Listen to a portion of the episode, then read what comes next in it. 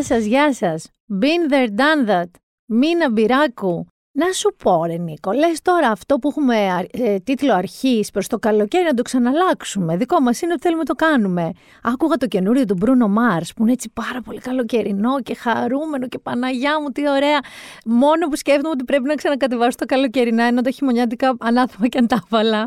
Με έχει πιάσει τεταρτέος πυρετός. Βέβαια, Βέβαια. Ηλιόλουστη λιακάδα, ηλιόλουστη λιακάδα, Χριστέ μου, τη γλωσσοδέτη ήταν αυτός. Ε, ηλιόλουστη Αθήνα ήθελα να πω. Ε, ο καιρός φτιάχνει, η διάθεση φτιάχνει. Κάποιοι από εμάς έχουμε μπει σε κάποια διατροφή, ανάθεμα και τη βρώμη και τα χειμωνιάτικα, δηλαδή κάπως δεν περνά πάρα πολύ καλά.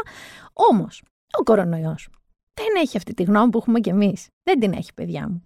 Καταρχάς, αναθάρισα, ξετρελάθηκα, όχι αναθάρισα, όταν είπανε ότι τέλη Μαΐου θα ανοίξει πλατφόρμα και για τους 40-45. 46, ξέρω εγώ, 40 με 50, δεν ξέρω, 46 είμαι. Τέλος πάντων, θα ήμουν σε αυτήν την κατηγορία. Και είχαμε αρχίσει να έχουμε και καλά νέα, ότι δώσ' του και Johnson Johnson, που είναι και μονοδοσικό αν δεν κάνω λάθος, δώσ' του και Pfizer ε, και AstraZeneca και Moderna και Στέφανε, λίγη Moderna βέβαια, καθόλου Sputnik. Και ξαφνικά, παιδιά, αρχίζει και η Johnson Johnson να εμφανίζει κάποιες μικρές παρενέργειες, κάποιες τρομβώσει επίσης και πίσω για τα καράβια. Και έχω αγχωθεί πάρα πολύ γιατί αν ανοίξει πλατφόρμα τέλη Μαΐου, αυτό σημαίνει ότι καλό Ιούνιο. Ξέρω εγώ, Ιούνιο-Ιούλιο θα, θα δώσουν ημερομηνίες εμβολιασμού.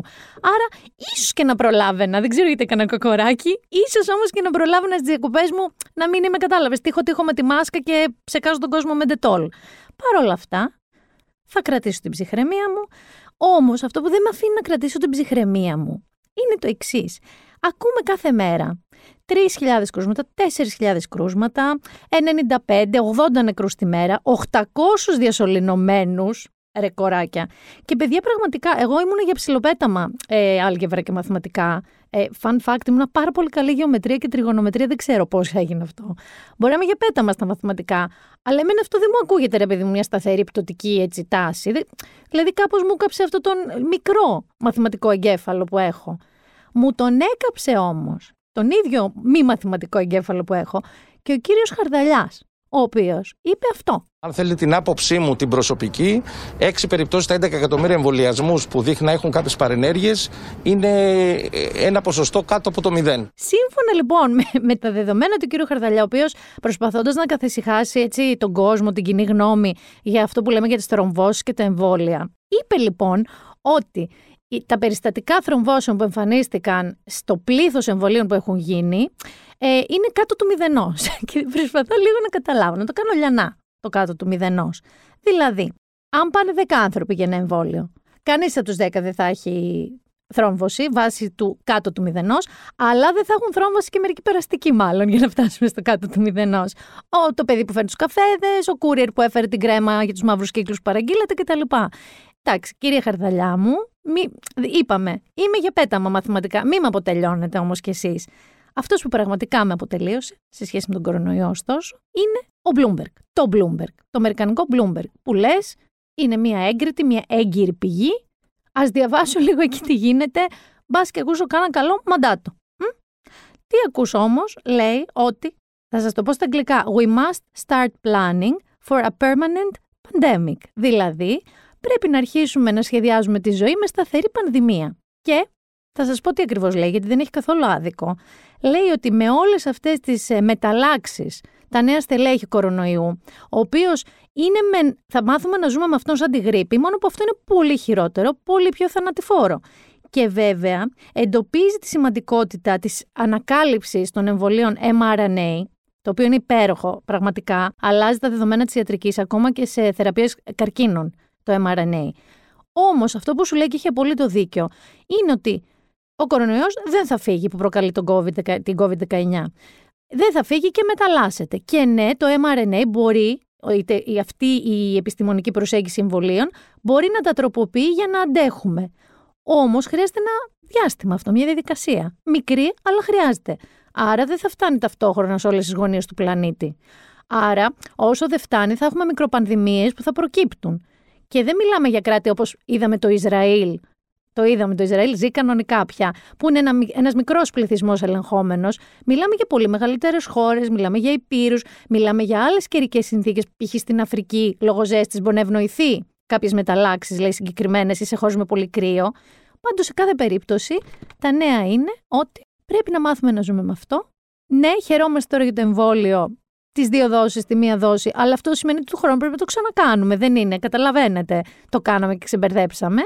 Και θυμάστε παλιά που βάζαμε το Θα πεθάνουμε όλοι. Ε, τώρα αυτό έχω να σας δώσω. ίδιας λογικής λίγο παρατράγουδο. Τι μου σώσε μα από τον κορονοϊό!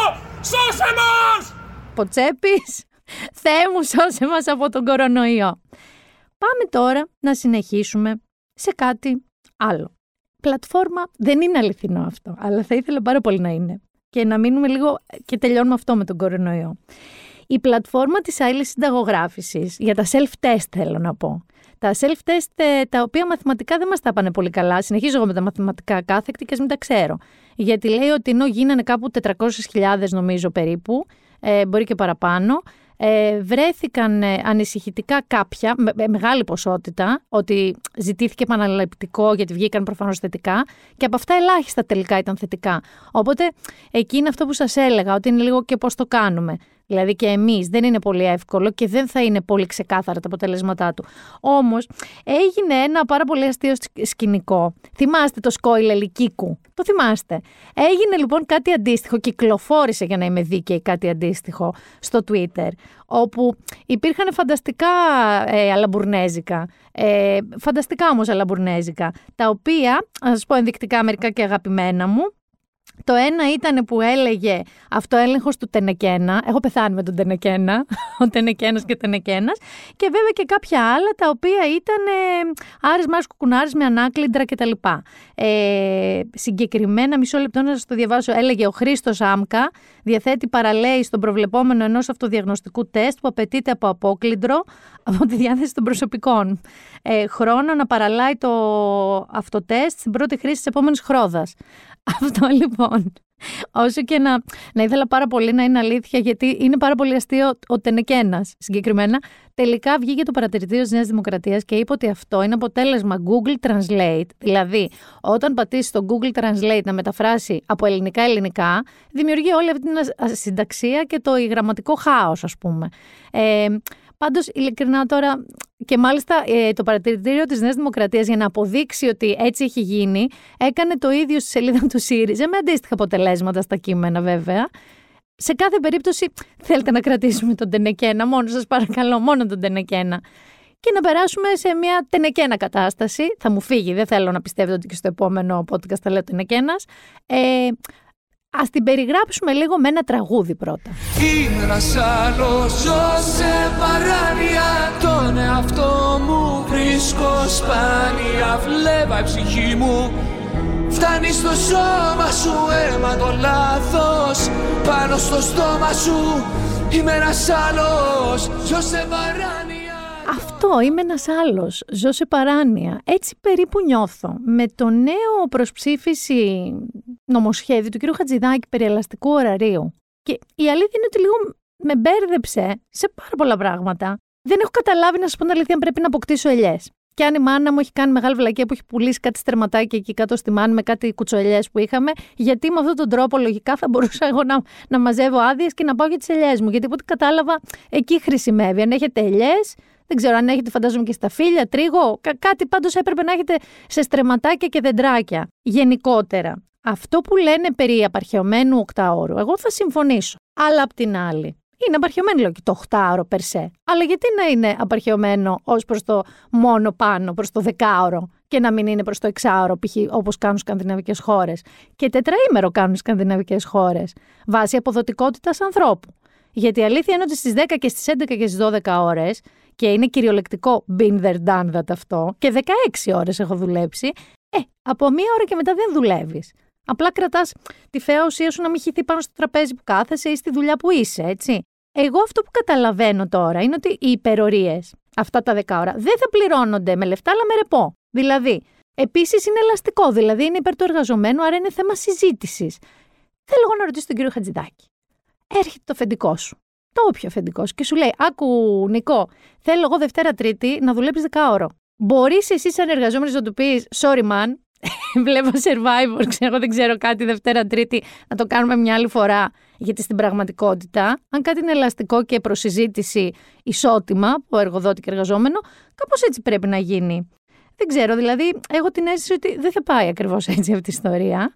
Αλλά εντάξει. Επίσης, άμα κάποιος κάτσει και πει, λοιπόν, εγώ θα βαράω 10 ώρα ένα μήνα και μετά θα φύγω, αφεντικό φεύγω ένα μήνα. Θέλω να πάω, δεν ξέρω, στην Κολομβία. Θέλω να πάω στη Χιλή, στη Βραζιλία.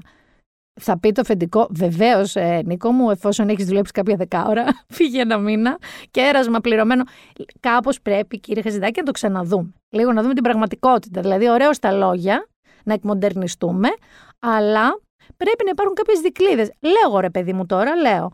Όπως επίσης κάποιες δικλείδες, κάποιες δικλείδες, πρέπει να μπουν και γιατί πάλι έχουμε καταφέρει να κάνουμε πάρα πολύ ελληνικά μία συζήτηση για τις ψήφους του απόδημου ελληνισμού. Η Νέα Δημοκρατία θέλει πάρα πολύ όλοι οι απόδημοι να ψηφίζουν, διότι η Νέα Δημοκρατία ποντάρει λίγο και στο concept του παλαιού μετανάστη, που ήταν λίγο πατρίστρη και οικογένεια, γιατί του λείπει εκεί στην ξένη χώρα. Ξέρετε, μιλάω αυτούς που ντύνονται τσολιάδες, όχι μόνο 25 Μαρτίου, αλλά γενικά τους αρέσει. Ε, και ότι γενικά είναι άρα δεξί και άρα θα ψηφίζουν Νέα Δημοκρατία. Η αλήθεια είναι ότι εδώ έρχεται και ο ΣΥΡΙΖΑ είναι κάθετος, όχι. Μην είστε ούτε κάθετα υπέρ ούτε κάθετα κατά. Διότι ζούμε πλέον σε μια εποχή που δεν είναι παιδιά όλοι οι μετανάστες και οι απόδημοι Έλληνες ο Γκάς Πορτόκαλο από το My Big Fat Greek Wedding. Δεν είναι όλοι που θα σηκώσουν 17 τετραγωνικά μέτρα σημαία μπροστά. Στο ΣΥΡΙΖΑ το λέω. Μιλάμε ότι τον τελευταία δεκαετία χοντρικά έχει φύγει περίπου μισό εκατομμύριο κόσμο, οι οποίοι είναι νέοι άνθρωποι, ένεργοι, φορολογούνται πιθανότατα στην Ελλάδα για κάτι, γιατί όλοι έχουμε το 1 πέμπτο από ένα μητρικό πατρικό σπίτι μιας γιαγιάς, έτσι, ε, σίγουρα. Οπότε και ασχολούνται και έρχονται και δύο και τρεις και πέντε φορές το χρόνο στην Ελλάδα. Δεν είναι ότι έχουν χάσει την επαφή τους. Τώρα, αν είναι μία γιαγιά Μαρία, η γιάγια που έλεγε στο My Big Fat Greek Wedding, και ο εγγονός της λέγεται Τζέφρι και δεν μιλάει γρήγορα ελληνικά, ναι, αυτό σας μην ψηφίσει, δηλαδή το πώς θα φορολογούμε εγώ. Αυτό που θέλω να πω είναι ότι και κάτι άλλο που μου ήρθε, γιατί πάλι θυμάστε και στο προηγούμενο podcast που είπαμε κάμερα σε εμάς κάποια στιγμή. Κάμερα σε εμάς λοιπόν τώρα είναι, διότι φωνάζουμε όχι και να ψηφίζουν οι απόδημοι ή να μην ψηφίζουν οι απόδημοι. Και το λένε αυτό άνθρωποι, οι οποίοι ας πούμε έχουν χάσει τις τελευταίες τρεις εκλογικές αναμετρήσεις, γιατί τους βλέπουμε στα ρεπορτάζ εκεί των τηλεοράσεων με φραπέ, φρέντο, εντάξει, όχι φραπέ, φρέντο στις παραλίες και σου λέει σιγά μην πήγαινε εγώ να ψηφίσω γιατί ου, ου ωραίος καιρό και εδώ τι ωραία περνάμε. Αυτός λοιπόν που έχει χάσει τρεις εκλογικές αναμετρήσεις με φρέντο σε μια παραλία μπορεί να ορίεται στα δικά του social media υπέρ ή κατά της ψήφου των αποδήμων, όχι είναι απάντηση. Πολύ απλή και πολύ ξεκάθαρη. Και συνεχίζω με την κάμερα σε μένα. Τη συνεχίζω. Αλλά για να μπούμε στο επόμενο topic μας, θέλω πάλι τραγούδι. Έλα να νιώσεις πως είναι η ζωή κι όλα τα ωραία μέχρι το πρωί.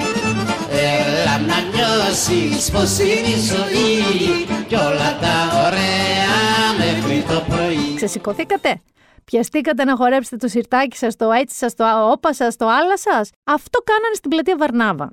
Έγινε ένα από αυτά τα περίφημα κορονοπάρτι. Συγγνώμη να ακούγομαι σε δελτίο ειδήσεων 60 ε, χρονών παρουσιάστρια. Όμως έτσι τα περιγράφουν. Μεταξύ των οποίων παίχτηκε και αυτό το κομμάτι και πιάστηκαν όλοι σαν Ζόρμπα The Greek κομπάρσι και χορεύανε. Και καλά όλα εδώ. Που δεν είναι καλά όλα εδώ. Γιατί είπαμε κορονοϊός, κορονοϊός, κορονοϊός. Αυτό που σίγουρα παιδιά δεν ήταν καλό ήταν όταν φύγανε μετά και έμεινε η πλατεία Βαρνάβα σαν χωματερή. Όταν σας λέω σαν χωματερή, ενώ σαν χωματερή. Μιλάμε για βουνά, μπουκάλια, μπύρες, πλαστικά ποτήρια. Ρε φίλε το κάνεις που το κάνεις. Είναι ήδη λάθος αυτό που κάνεις. Πραγματικά θα σου πέσει από τέτοιο να μαζέψει τα βρωμοσκούπιδά σου να τα πετάξεις σε έναν κάδο. Πραγματικά αυτό δείχνει για μένα σε πολύ μεγάλο βαθμό την νοοτροπία μας σαν λαός. Δηλαδή κάνεις την παρανομία σου, δεν αντέχεις άλλο, θες να παρτάρεις, στα, να μην πω τι σου, όλες οι οδηγίες προσοχής και αποστάσεων, OK. Okay. Φεύγεις και παρατάς κάτω το χάος. Για ποιο λόγο; Δηλαδή, αλήθεια, πες μου στο σπίτι σου, πίνεις την πύρα σου, κλακ το κουτάκι, μπαμ στο πάτωμα. Δεν το κάνεις. Αρχίζω και κόμψα τη μάνα μου τώρα και να, αυτά δεν θέλω. Και αυτό που επίσης δεν θέλω. Δεν θέλω. Θυμάστε που σας είχα πει ότι κάποιες στιγμές ε, λέτε και περιμένετε πώς και πώς να ανοίξουν τα μπαρ και να πιείτε την πάνω μπάρα, να σας σερβίρει όλη την πάνω μπάρα. Παρατηρώ εδώ και πάρα πολύ καιρό. Δεν ξέρω αν είναι λογικό ή παράλογο. Φανταζόμουν, ρε Νίκο, δεν ξέρω, όταν μαθαίνεις να οδηγείς. Δεν το θυμάσαι γενικά, είναι κάτι που αυτοματοποιείται στο κεφάλι σου. Δεν συμβαίνει αυτό ο δρόμο. Ειλικρινά, κάθε πρωί γλιτώνω συνήθως από το ραδιόφωνο από κάποιο χαρούμενο τραγουδάκι που παίζει, ε, road rage. Τύπου να κατέβω να σπάσω ε, ε, τα πάντα. Έχετε ξεχάσει να οδηγείτε, αυτό είναι ξεκάθαρο. Έχουμε ξεχάσει αλάρμ, φλάς, φρένα, τα πάντα τα έχουμε ξεχάσει, διαζώματα, όλα, όλα, όλα. Και εσείς που και δεν θυμάστε να οδηγείτε, θα βγείτε και να πιείτε και μετά θα οδηγήσετε έτσι; Ε, η λέξη killer combo δεν έχει ξαναβρει πιο κυριολεκτική εφαρμογή. Πιο don't drink and drive από αυτή τη φορά, ε, εγώ και το καλό σας το λέω. Το άλλο που θέλω να πω πριν έτσι σας χαιρετήσω και υποδεχτώ τον καλεσμένο μου βασικά, είναι δεν θέλω, δεν θέλω να ασχολούμαι κάθε podcast με τον κύριο Άδωνη Γεωργιάδη. Θέλω, δεν μου αφήνει ρε παιδί μου πολλά περιθώρια. Δεν μου αφήνει πολλά περιθώρια. Βγήκε λοιπόν και είπε ότι OK, okay, λέει, ε, το πήρε πίσω βέβαια, ότι γιατί να μην ανοίξει ο τουρισμός και ας μην έχει ανοίξει η εστίαση. Και λέω εγώ τώρα, εάν δεν φας ένα ταγκιασμένο καλαμαράκι, έτσι, ταγκιασμένο λάδι, τηγανιτό καλαμαράκι, να το χωνεύεις τρία μερόνυχτα, είναι αυτό Greek summer, είναι αυτό ελληνική διακοπή, δεν είναι. Και προφανώς αναφέρεται σε αυτά τα all inclusive. Έχεις πάει ποτέ σε all inclusive; Ωραία. Τα all inclusive λοιπόν, για όποιον δεν ξέρει, είναι αυτά τα, τα υπερξενοδοχεία, τα τύπου καταλάβατε, σαν ένα χωριό ολόκληρο. Μην φανταστείτε μόνο τα χλιδάτα ή το ένα μεγάλο χλιδάτο που έχουμε. Όλα αυτά τα τεράστια, ξέρω εγώ, 500 κλίνες. Που έχει μέσα εστιατόριο, πισίνα, κλαμπ, ε, mini market, ε, τα πάντα όλα. Και άρα ζεις εκεί μέσα, δεν βγαίνεις από εκεί. Ούτως ή άλλως αυτός ο τουρισμός δεν θα έβγαινε στην ταβερνούλα και στον παράκι του νησιού, ας πούμε, της περιοχής. Εγώ που έχω μείνει λοιπόν σε all inclusive, θέλω να σας πω ότι από τη δεύτερη, τρίτη μέρα και μετά νιώθει σαν να παίζει ταινία του Λάνθιμου. Δηλαδή αρχίζει και σου στρίβει βίδα, διότι βλέπεις τους ίδιους ανθρώπους, τα ίδια παιδάκια. Και συνήθως αυτά τα παιδάκια που βλέπεις είναι τα χειρότερα παιδάκια του all inclusive ξενοδοχείου. Κάθε μέρα, στο πρωινό, στο μεσημεριανό, στο μπάνιο, στο βράδυ, στη βόλτα, στο... Ε, συνέχεια όμως. Ε. Δηλαδή, φτάνεις σε σημείο και στο πιο λουξ να είσαι, ρε παιδί μου, το ίδιο ξενοδοχείο. Θες, όχι, θα βγω έξω και θα φάω γαριασμένο και τα, ταγκιασμένο καλαμαράκι. Δεν με ενδιαφέρει. Εγώ δεν τον μπορώ, νιώθω λάνθιμος ξεκάθαρα. Αλλά ο κύριος Άδωνης το πήρε λοιπόν μετά πίσω και είπε, και εδώ έχουμε τον αστερίσκο και το wink wink, ότι θα ανοίξει ο τουρισμός, ξέρουμε σίγουρα στις 14 Μαΐου και η εστίαση λίγο πριν. Άρα εγώ το βλέπω παιδιά εκεί τη βδομάδα μετά το Πάσχα, 10 Μαΐου, 8 Μαΐου εκεί, ότι τσίκι τσίκι θα ανοίξουν. Δεν ξέρω αν είδατε κιόλας και το, το φοβερό στην Αγγλία, γιατί μετά το Ισραήλ είδατε εικόνες από τη Μεγάλη Βρετανία, που είναι ο κόσμος έξω, στις pub, στα εστιατόρια. Εμένα με έπιασε το γνωστό σύγκριο και λέω Θεέ μου, θα κολλήσουν όλοι, θα πεθάνουν όλοι, αλλά αυτοί έχουν εμβολιαστεί ή έχουν κολλήσει, άρα έχουν αντισώματα και έχουν αυτή την κανονικότητα και τους ζήλεψα και δεν τους ζήλεψα. Είμαι ακόμα σε αυτή την τεμή κατάσταση. Εδώ κάπου να πω και τελευταία ότι η Ελένη Μενεγάκη επιστρέφει στην τηλεόραση, γιατί το έβλεπα χτες και έλεγα να το. Πέρασε μια χαρά και την καραντίνα και τον κορονοϊό, ήρεμη και ωραία και ξεκουράστηκε. Επιστρέφει στο Μέγκα από όπου και ξεκίνησε. Και γιατί το είπα αυτό, πρώτον για να την υποδεχτούμε πίσω από του χρόνου, αλλά είπα και Μέγκα για έναν άλλο λόγο. Θυμάστε που σας είχα πει για μια σειρά το σιωπηλό δρόμο. Θυμάστε που σας είχα πει τι ωραία crime ελληνική σειρά είναι αυτή; Είδαμε και το δεύτερο επεισόδιο, γιατί σας τα λέω αυτά, γιατί έχω μαζί μου το detective του Σιωπηλού Δρόμου, το Δημήτρη Λάλο ή Νάσο Οικονομίδη όπως τον έχετε μάθει στη σειρά αυτή. Φυσικά είναι πολλά περισσότερα από αυτό και θα μας τα πει ο ίδιος.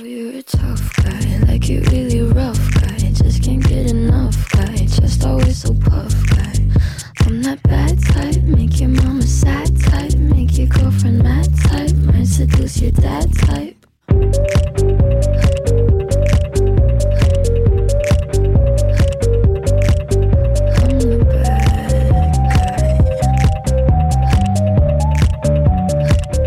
Λοιπόν, Δημήτρη, καταρχάς είναι σαν λίγο σε ξέρω. Εδώ δύο μέρες μιλάμε συνέχεια στα μηνύματα. Ναι, ναι, ναι, κανονικά. Ε, έχουν προκύψει διάφορες ε, μικροεμπλοκές. Η πιο ωραία ήταν η σημερινή που άργησες δύο ώρες, αλλάξαμε την ώρα, γιατί είχες να πας στην κόρη σου Ναι.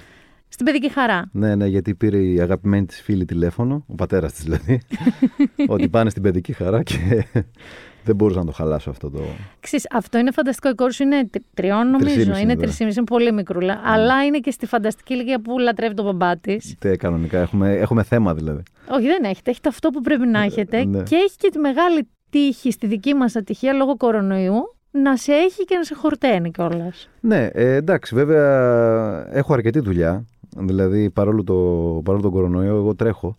Αλλά πάντα προσπαθούσα να βρω χρόνο για, την, ε, για τη μικρή. Δηλαδή, από τότε που γεννήθηκε, θεωρώ ότι πρέπει να ζήσω τη ζωή στιγμή τη στιγμή. Ισχύει αυτό. Και, Και- μεγαλώνουν, αλλάζουν πάρα πολύ. Αλλάζουν πάρα πολύ και δεν θέλω να είμαι από αυτούς τους πατεράδες που δεν ξέρουν, τους παλιούς, που δεν ξέρανε πότε έχουν γεννήσει τα παιδιά τους, τι, τι, τι αγαπάνε, τι δεν αγαπάνε. Θέλω να είμαι από δίπλα, να... γιατί έκανα αυτό το παιδί με τη σύντροφό μου για να, για να το έχω, όχι για να. το- Δεν, ναι, ναι, ναι, ναι. Για να το Ήταν παρκάρω. συνειδητό. Ναι, ναι. Ε, ωστόσο, πιστεύεις ότι έχει ελπίδες να μην ασχοληθεί με το χώρο σας, δεδομένου ότι και εσύ και η σύντροφό σου είναι βραβευμένοι και με Κούν, αν δεν κάνω λάθος, και με Μελίνα Μερκούρη, ναι, σωστά. Ναι, ναι, η Έλενα Μαυρίδου, ναι. Η Έλενα Μαυρίδου, ε, φανταστική ηθοποιός. Και επίσης δεν είναι απλά ηθοποιός και εκείνη, ανήκεις και σε μια κολεκτίβα. Ναι. Δηλαδή είναι μ, πολυπράγμων, δεν είναι απλά πάει κάπου και παίζει. Ναι, ναι, είναι Όπως και, είναι και εσύ. σκηνοθέτης Είναι η και ίδια, έχει σκηνοθέτης. και θέατρο δικό της. Ε, Πώς Και εγώ έχω το δικό μου πιστεύετε; θέατρο, η, η Έλενα έχει το δικό της. Καθένας έχει το θέατρό του. Αυτό μου αρέσει Δεν πάρα βλέπουμε. πολύ. Καθένας έχει το θέατρό του. ναι. Ε, η μικρή το καταλαβαίνεις ότι είναι κάπως μονόδρομος, δηλαδή σχετικά. Φαντάζομαι ότι η κόρη μου αυτή τη στιγμή πιστεύει ότι όλοι έχουν από ένα θέατρο. Πάει, θα πάει στον παιδικό, ο μπαμπάς σου εσένα ποιο έχει; ναι, ναι. Γιατί ε, θυμάμαι μια φίλη μου από το Βερολίνο, παλιά μου έλεγε ότι όταν, όταν ήταν μικρή νόμιζε ότι όλες οι πόλεις έχουν τείχος. Φανταστικά τα παιδιά, είναι Σου λέει, φανταστικά. αφού έχει δικιά μας πόλη, όλες οι πόλεις έχουν τείχος. Έτσι φαντάζομαι και, η- και η Νικολέτα φαντάζεται ότι όλοι οι άνθρωποι έχουν από ένα θέατρο. Να σε ρωτήσω, με τη σύντροφό σου, το ότι είστε δύο άνθρωποι, σκηνοθέτες ηθοποιοί και επιχειρηματίες, με Ναι. air quotes ή χωρίς τέλος ναι, πάντων. ναι, ναι, ναι. Ε, αυτό σας φέρνει πιο κοντά, ε, δημιουργικά και επικοινωνιακά βασικά, ή σας δημιουργεί, ρε παιδί μου, καμιά φορά και να πει ο ένας τον άλλον κάτι που δεν έκανε καλά στη δουλειά του, ή εγώ πιστεύω θα το έκανα έτσι, ή είναι και αντικείμενο καυγάδων που και που; Νομίζω ότι ε, τα πάντα. Τα πάντα. Τα πάντα έχει ο Μπαχτές. Δηλαδή ε, και μπορούμε να βοηθάμε ο ένας τον άλλον, διότι έχουμε όλη αυτή την πείρα ο καθένας από την πλευρά του. Απ' την άλλη, ναι, μια κουβέντα παραπάνω μπορεί κάποιος να την ε, εκλάβει κάπως διαφορετικά. Ε, αλλά Είναι αυτό όμως που ζείτε και αναπνέετε. νομίζω ότι ε, όπως όλοι οι άνθρωποι ε, ζουν ε, την καθη- στην καθημερινότητά τους κάποιες προστριβές, αλλά είναι και η ζωή έτσι. Δηλαδή πώς θα, πώς θα το κάνουμε; Θα, σε πάω, θα πάμε μετά στα θέατρα, γιατί είναι τρομερά ενδιαφέρουσα η πορεία σου γενικά. Θα μείνουμε όμως στο ότι έχεις μια κόρη τριών, τρισήμιση, συγγνώμη Νικολέτα, Ναι, τρισήμιση. ναι. Ε, και ο λόγος που αυτή τη στιγμή συζητιέσαι σχεδόν σε όλα τα σπίτια, ποικιλοτρόπος, είναι, θα σου πω τι είναι ο ποικιλοτρόπος, είναι ο σιωπηλός δρόμος στο Μέγκα. Ναι. Η οποία είναι αντικειμενικά η πρώτη τέτοιας λογικής crime σειρά, αστυνομική σειρά που έχει γίνει, που είναι και λίγων επεισοδίων, Ναι. Δηλαδή είναι όντως προδιαγραφών αμερικανικών τέτοιων σειρών, βρετανικών κτλ. γαλλικών, αλλά είναι και σε επίπεδο παραγωγής ε, κινηματογραφική. ναι. Δεν θέλω να πω σαν Netflix, γιατί θεωρώ ότι αδικείται ναι. η δική σας σειρά. Το Netflix πλέον έχει και πάρα πολλές ξεπέτες Έτσι μέσα. είναι, έτσι είναι, έτσι Θα είναι. έλεγα πιο κοντά HBO, που είναι λίγο Ε, πιο ψαγμένο. Νομίζω μετά πάμε πολύ μακριά. Εντάξει, μετά πάμε μακριά. HBO. Αλλά αν είναι να πω κάτι από τα δύο, θα έλεγα Κάτι πιο πολύ. ανάμεσα θα λέγαμε, κάτι Apple TV, τι θες να Ε, είσαι; Ούτε και εκεί Ούτε πολύ καν. μακριά είμαστε. Ε, νομίζω κάτι ανάμεσα από, αυτά, τα- από όλες αυτές τις πλατφόρμες ε, θα μπορούσε να στέκει, μάλλον θα μπορούσε να στέκει σε μια πλατφόρμα όπως είναι το Netflix, διότι είναι πράγματι, υπάρχουν καταπληκτικές σειρές εκεί, αλλά υπάρχουν και κάποιες που, έχουν, που είναι εξίσου δυνατές ή, και παραγωγικά εννοώ με τη δική μας. Θα μπορούσε να στέκει. Ναι. Λοιπόν, άρα εσάς τώρα, και θεωρώ, έχω δει σε μια συνέντευξή σου ότι ήταν και ένας από τους λόγους που είπες το ναι, γιατί δεν είσαι τηλεοπτικό, δεν σε έχουμε συνηθίσει στην τηλεόραση. Ε, ναι, δεν έχω κάνει τηλεόραση ε, από άποψη δηλαδή τα τελευταία δέκα χρόνια. Και γι' αυτό το λόγο, περιμένοντας, αυ- περιμένοντας αυτό, το, το καλό το ψάρι δηλαδή. Το καλό το ψάρι, το μεγάλο. το μεγάλο το ψάρι. ναι. Το οποίο μεγάλο ψάρι, γιατί εδώ έχει μεγάλη σημασία και είναι και από τις λίγες φορές που έχω ακούσει κόσμο που δεν είναι καθόλου από το χώρο να αναρωτιέται ποιος είναι ο σκηνοθέτης, γιατί δείχνει έτσι, χρησιμοποιούν άλλες κάμερες, γιατί είναι τόσο ωραία.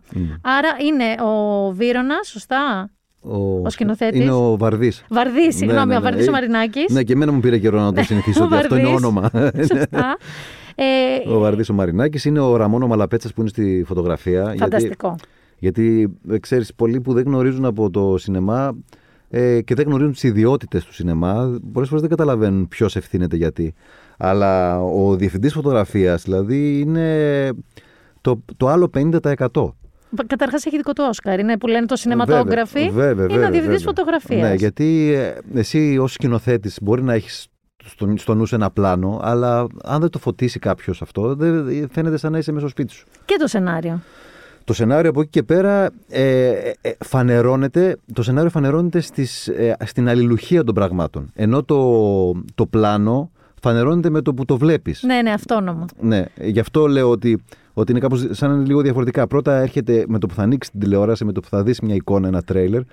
Το πρώτο πράγμα που θα δεις θα είναι η αισθητική της εικόνας που ευθύνεται ο σκηνοθέτης και ο διευθυντής φωτογραφίας πάρα πολύ και μετά κατ' επέκταση και ο σκηνογράφος Βέβαια. και ο Και αυτό ενδυματολόγος. ήθελα να σου πω ότι έχετε βρει μέρη γυρισμάτων, είτε είναι το σχολείο, τα σπίτια, όλα Ναι. ε, που είναι καταπληκτικά. Δηλαδή το ρεπεράζ που λέτε που έχει Ναι, ναι, γίνει είναι ναι. καταπληκτικό. Ναι, έχουν, ε, τα, η εταιρεία παραγωγής η φιλμική έχει ασχοληθεί πάρα πολύ σοβαρά. Φαίνεται. Για Ό, να- όλα φαίνονται. Ναι. ρε, Είναι στις λεπτομέρειες. Και οι ηθοποιοί που έχουν χρησιμοποιηθεί, Ναι. δηλαδή και το casting, είναι τα μάμα. Έχει πέσει σχεδόν σε όλους τους χαρακτήρες μέσα. Δεν Ναι. ξέρω τι θα έρθει μετά, αλλά κατάλαβες. Ναι. Πάμε λοιπόν στο διατάφτα. Είσαι detective. Ναι, είμαι αστυνόμ, αστυνόμος Α. Αστυνόμος Α, δεν ξέρω. ε, Detective είναι στις σειρές που ναι, βλέπω είναι εγώ. στις, στις ξένες σειρές. Αλλά ασχολείσαι θεωρητικά λοιπόν ως Νάσος Οικονομίδης. Ναι. Ασχολείσαι με απαγωγές και εγκλήματα, φαντάζομαι Ναι, δολοφονίες. απα- απαγωγές δο- απαγωγών ε, δολοφονιών. Αυτό είναι το τμήμα. Το που ασχολεί- υπαρκτό. Υπαρκτό κτμη- ε, τμήμα και παρεμπιπτόντως έχω και ένα ραντεβού το Σάββατο μαζί τους και πάλι. Θέλω λοιπόν, αυτό ήταν η ερώτησή μου. Φαντάζομαι ότι έχεις κάνει κάποια έρευνα. Ναι, βέβαια, βέβαια. Ε, είτε εσύ ο ίδιος ψάχνοντας, δεν ξέρω, και online και βιβλία και οτιδήποτε μπορεί να είναι, αλλά και διαζώσεις γνωρίζοντας αυτούς τους ανθρώπους. Ναι, ναι, ναι. ναι. Ήθελα να σε ρωτήσω τη μέθοδος, σου ακούγεται πιο βαρύγδουπο από ότι είναι, την υποκριτική σου μέθοδο. Δηλαδή, ξέρω ότι υπάρχουν ηθοποιοί και στο εξωτερικό που κάνουν την έρευνα και ενσωματώνουν τα στοιχεία που έχουν δει. Δηλαδή, δημιουργούν, όχι καρικατούρα, είναι άδικο, ένα χαρακτήρα έξω από αυτούς. Και υπάρχουν και ηθοποιοί οι οποίοι παίρνουν όλη αυτή την έρευνα και φαντάζονται τον εαυτό τους. ναι. Αν ήταν, ε, ξέρω εγώ, δολοφόνος, αν Ναι, ήταν ναι, ναι. αστυνομικός, αν ήταν οτιδήποτε. Ναι. Εσύ σε ποια σχολή είσαι; Εγώ θα έλεγα κινηματογραφικά, γιατί ε, το θέμα ε, πάντα με αυτό που κάνουμε, ε, νομίζω είναι τι λειτουργεί. Ναι, βέβαια. Πρέπει πάντα να λειτουργεί. Δεν, δεν υπάρχει κάτι το οποίο αν το κάνεις αυτό θα είναι εντάξει. Σε όλα. Σε όλα. Δηλαδή παίρνω αυτό και το εφαρμόζω παντού και δεν υπάρχει ε, πανάκια. Δηλαδή. Ε, συγκεκριμένα στο, στο μέσο του σινεμά, της κάμερας δηλαδή, αυτό που φαίνεται να λειτουργεί καλύτερα είναι αυτό που λέμε ότι ε, το μαγικό εάν του Στανισλάβσκι που λέμε τη μέθοδο, Μμ. δηλαδή να φανταστείς εάν εσύ με τις, με τις δικές σου ικανότητες, με το δικό σου σώμα, με το, με το, δικό, σου, με το δικό σου μυαλό ήσουν σε αυτή τη θέση, πώς θα αντιδρούσες. Όχι πώς αντιδράει ένας αστυνομικός. Ένας αστυνομικός ε, στην. Ε, ε, Ναι, στο το, τμήμα το, Αθηνών. αρχ, το αρχέτυπο, ε, κατάλαβες πώς, πώς αντιδράει αυτό, αλλά πώς, πώς εσύ θα ένιωθες αν ήσουν αυτός. Επομένως πάμε από μέσα προς τα έξω. από δηλαδή. μέσα προς τα έξω. Αυτό το ότι εσύ έχεις την Νικολέτα. Από εκεί ξεκινάω λίγο. Ναι. Ε, φαντάζομαι σε βοηθάει λίγο στο πώς θα νιώθουν οι γονείς. Δεν ξέρω αν ο χαρακτήρας σου. Ε, νομίζω υπ- υποτίθεται ότι στο χαρακτήρας σου είσαι διαζευγμένος και έχεις ναι, παιδί. Ναι, και έχω ένα παιδί, ναι. Ωραία. Άρα αυτό είναι κάτι το οποίο μπορείς να, να το νιώσεις περισσότερο τώρα. Κοίτα να σου πω, ναι, αλλά και όχι. Διότι μ, εγώ δεν δουλεύω με τις προσωπικές μου εμπειρίες και μόνο. Οκ. Θα ήταν λίγο ε, ρηχό ή... Ομφαλοσκοπικό, ας πούμε. Ναι, ναι. ο- ε, δεν, πιστεύω ότι είναι σαν να, σαν να το κάνω για όλα τα παιδιά του κόσμου. Μμμ. Σαν να έχω όλα τα παιδιά του κόσμου. Σαν, δε- και όχι μόνο το δικό μου. Δηλαδή, όταν κλαις, ξέρω εγώ, για το χαμό ε, ενός αγαπημένου σου προσώπου, του, ξέρω εγώ, του πατέρα σου, για παράδειγμα, αν έχεις χάσει. Για μένα είναι πιο σημαντικό να, να εκείνη τη στιγμή να, έχ- να, να παίζεις κάτι που είναι για όλους τους πατεράδες του κόσμου. Σωστό. Είναι πιο, πιο συμπαντικό. Σωστό. Είναι πιο οικουμενικό από το να κάνεις μόνο το δικό σου. Αυτό βεβαίως αν λειτουργεί. Μμμ. Whatever works λένε. οι Whatever Αμερικανοί. works. Δηλαδή, αν, αν λειτουργεί. Γιατί μπορεί να λες εγώ το έκανα έτσι, το έκανα αλλιώς και να μην λειτουργεί. Ερώτηση. Επειδή είσαι ένας άνθρωπος που. Πάμε στο υποκριτικό κομμάτι. Παίζεις θέατρο, Ναι. σινεμά. Ε, νομίζω έχεις, ε, έχει βγει, βγαίνει, μπορούν να το βρουν στο Viva, την ταινία στο υπεροχάλογα; Τα υπέροχα άλογα έχουν βγει τώρα στην, ε, στη Βίβα. Έχουν δηλαδή με, τον, ε, με, με, δύο, σινεμά, με δύο σινεμά, το Δαναός νομίζω και το Έλλη. Που, Μπορείτε να δείτε που την μπορεί ταινία. Να βγει στο ίντερνετ. ναι. Άρα ε, θα πούμε και για τα υπεροχάλογα, σκηνε, κινηματογραφικός και ε, τηλεοπτικός. ναι, Τι θεωρείς ότι είναι πολύ διαφορετικό στον κάθε θεατή, δηλαδή τι προσπαθεί η τηλεόραση, εσύ μάλλον σαν ηθοποιός στην τηλεόρασης να δημιουργήσει στο θεατή σπίτι του, στον κινηματογράφο κάποτε στην καρέκλα του σινεμά ναι, και αντίστοιχα στο θέατρο που πια τον έχεις πολύ κοντά σου. ναι. Δηλαδή μπαίνεις στη διαδικασία ανάλογα με το μέσο και το θεατή να αλλάξει κι εσύ το πώς χειρίζεσαι το κάθε σενάριο, την κάθε ιστορία. Ε, μ, Και τι σου είναι και πιο αρεστό αυτό ήθελα να με ναι, ναι, ρωτήσεις. θα φτάσουμε. εκεί. Κοίτα, ε, όλα μ, στο τέλος έχουν ε, ε, έναν απότερο σκοπό. Ο απότερος σκοπός είναι ο θεατής, να, ε, στον θεατή να επέλθει η μέθεξη. Νομίζω ότι αυτό είναι. Είτε παίζεις θέατρο, είτε παίζεις σινεμά ή, ή οτιδήποτε. Δηλαδή αυτό που, που πρέπει να κάνει ο ηθοποιός έχει να κάνει με, με μια κοινωνική υπόσταση. Α, γιατί αν δεν, αν δεν είναι αναγκαίο ε, η μυθοπλασία, αν δεν είναι αναγκαία η, η υποκριτική τέχνη στην κοινότητα, Μμμ, στην κοινωνία, τότε α, καλύτερα να μην υπάρχει. μμμ. Άρα, επομένως, ε, οτιδήποτε κάνω, το θέμα είναι ο απότερος σκοπός να ο, ο θεατής να ζήσει κάτι το οποίο για αυτόν θα είναι ε, ε, ε, κάτι θεραπευτικό, κάτι ε, που θα μάθει κάτι, που θα, ξεχα... που θα θυμηθεί κάτι που ξέχασε, που θα αποφύγει κάτι.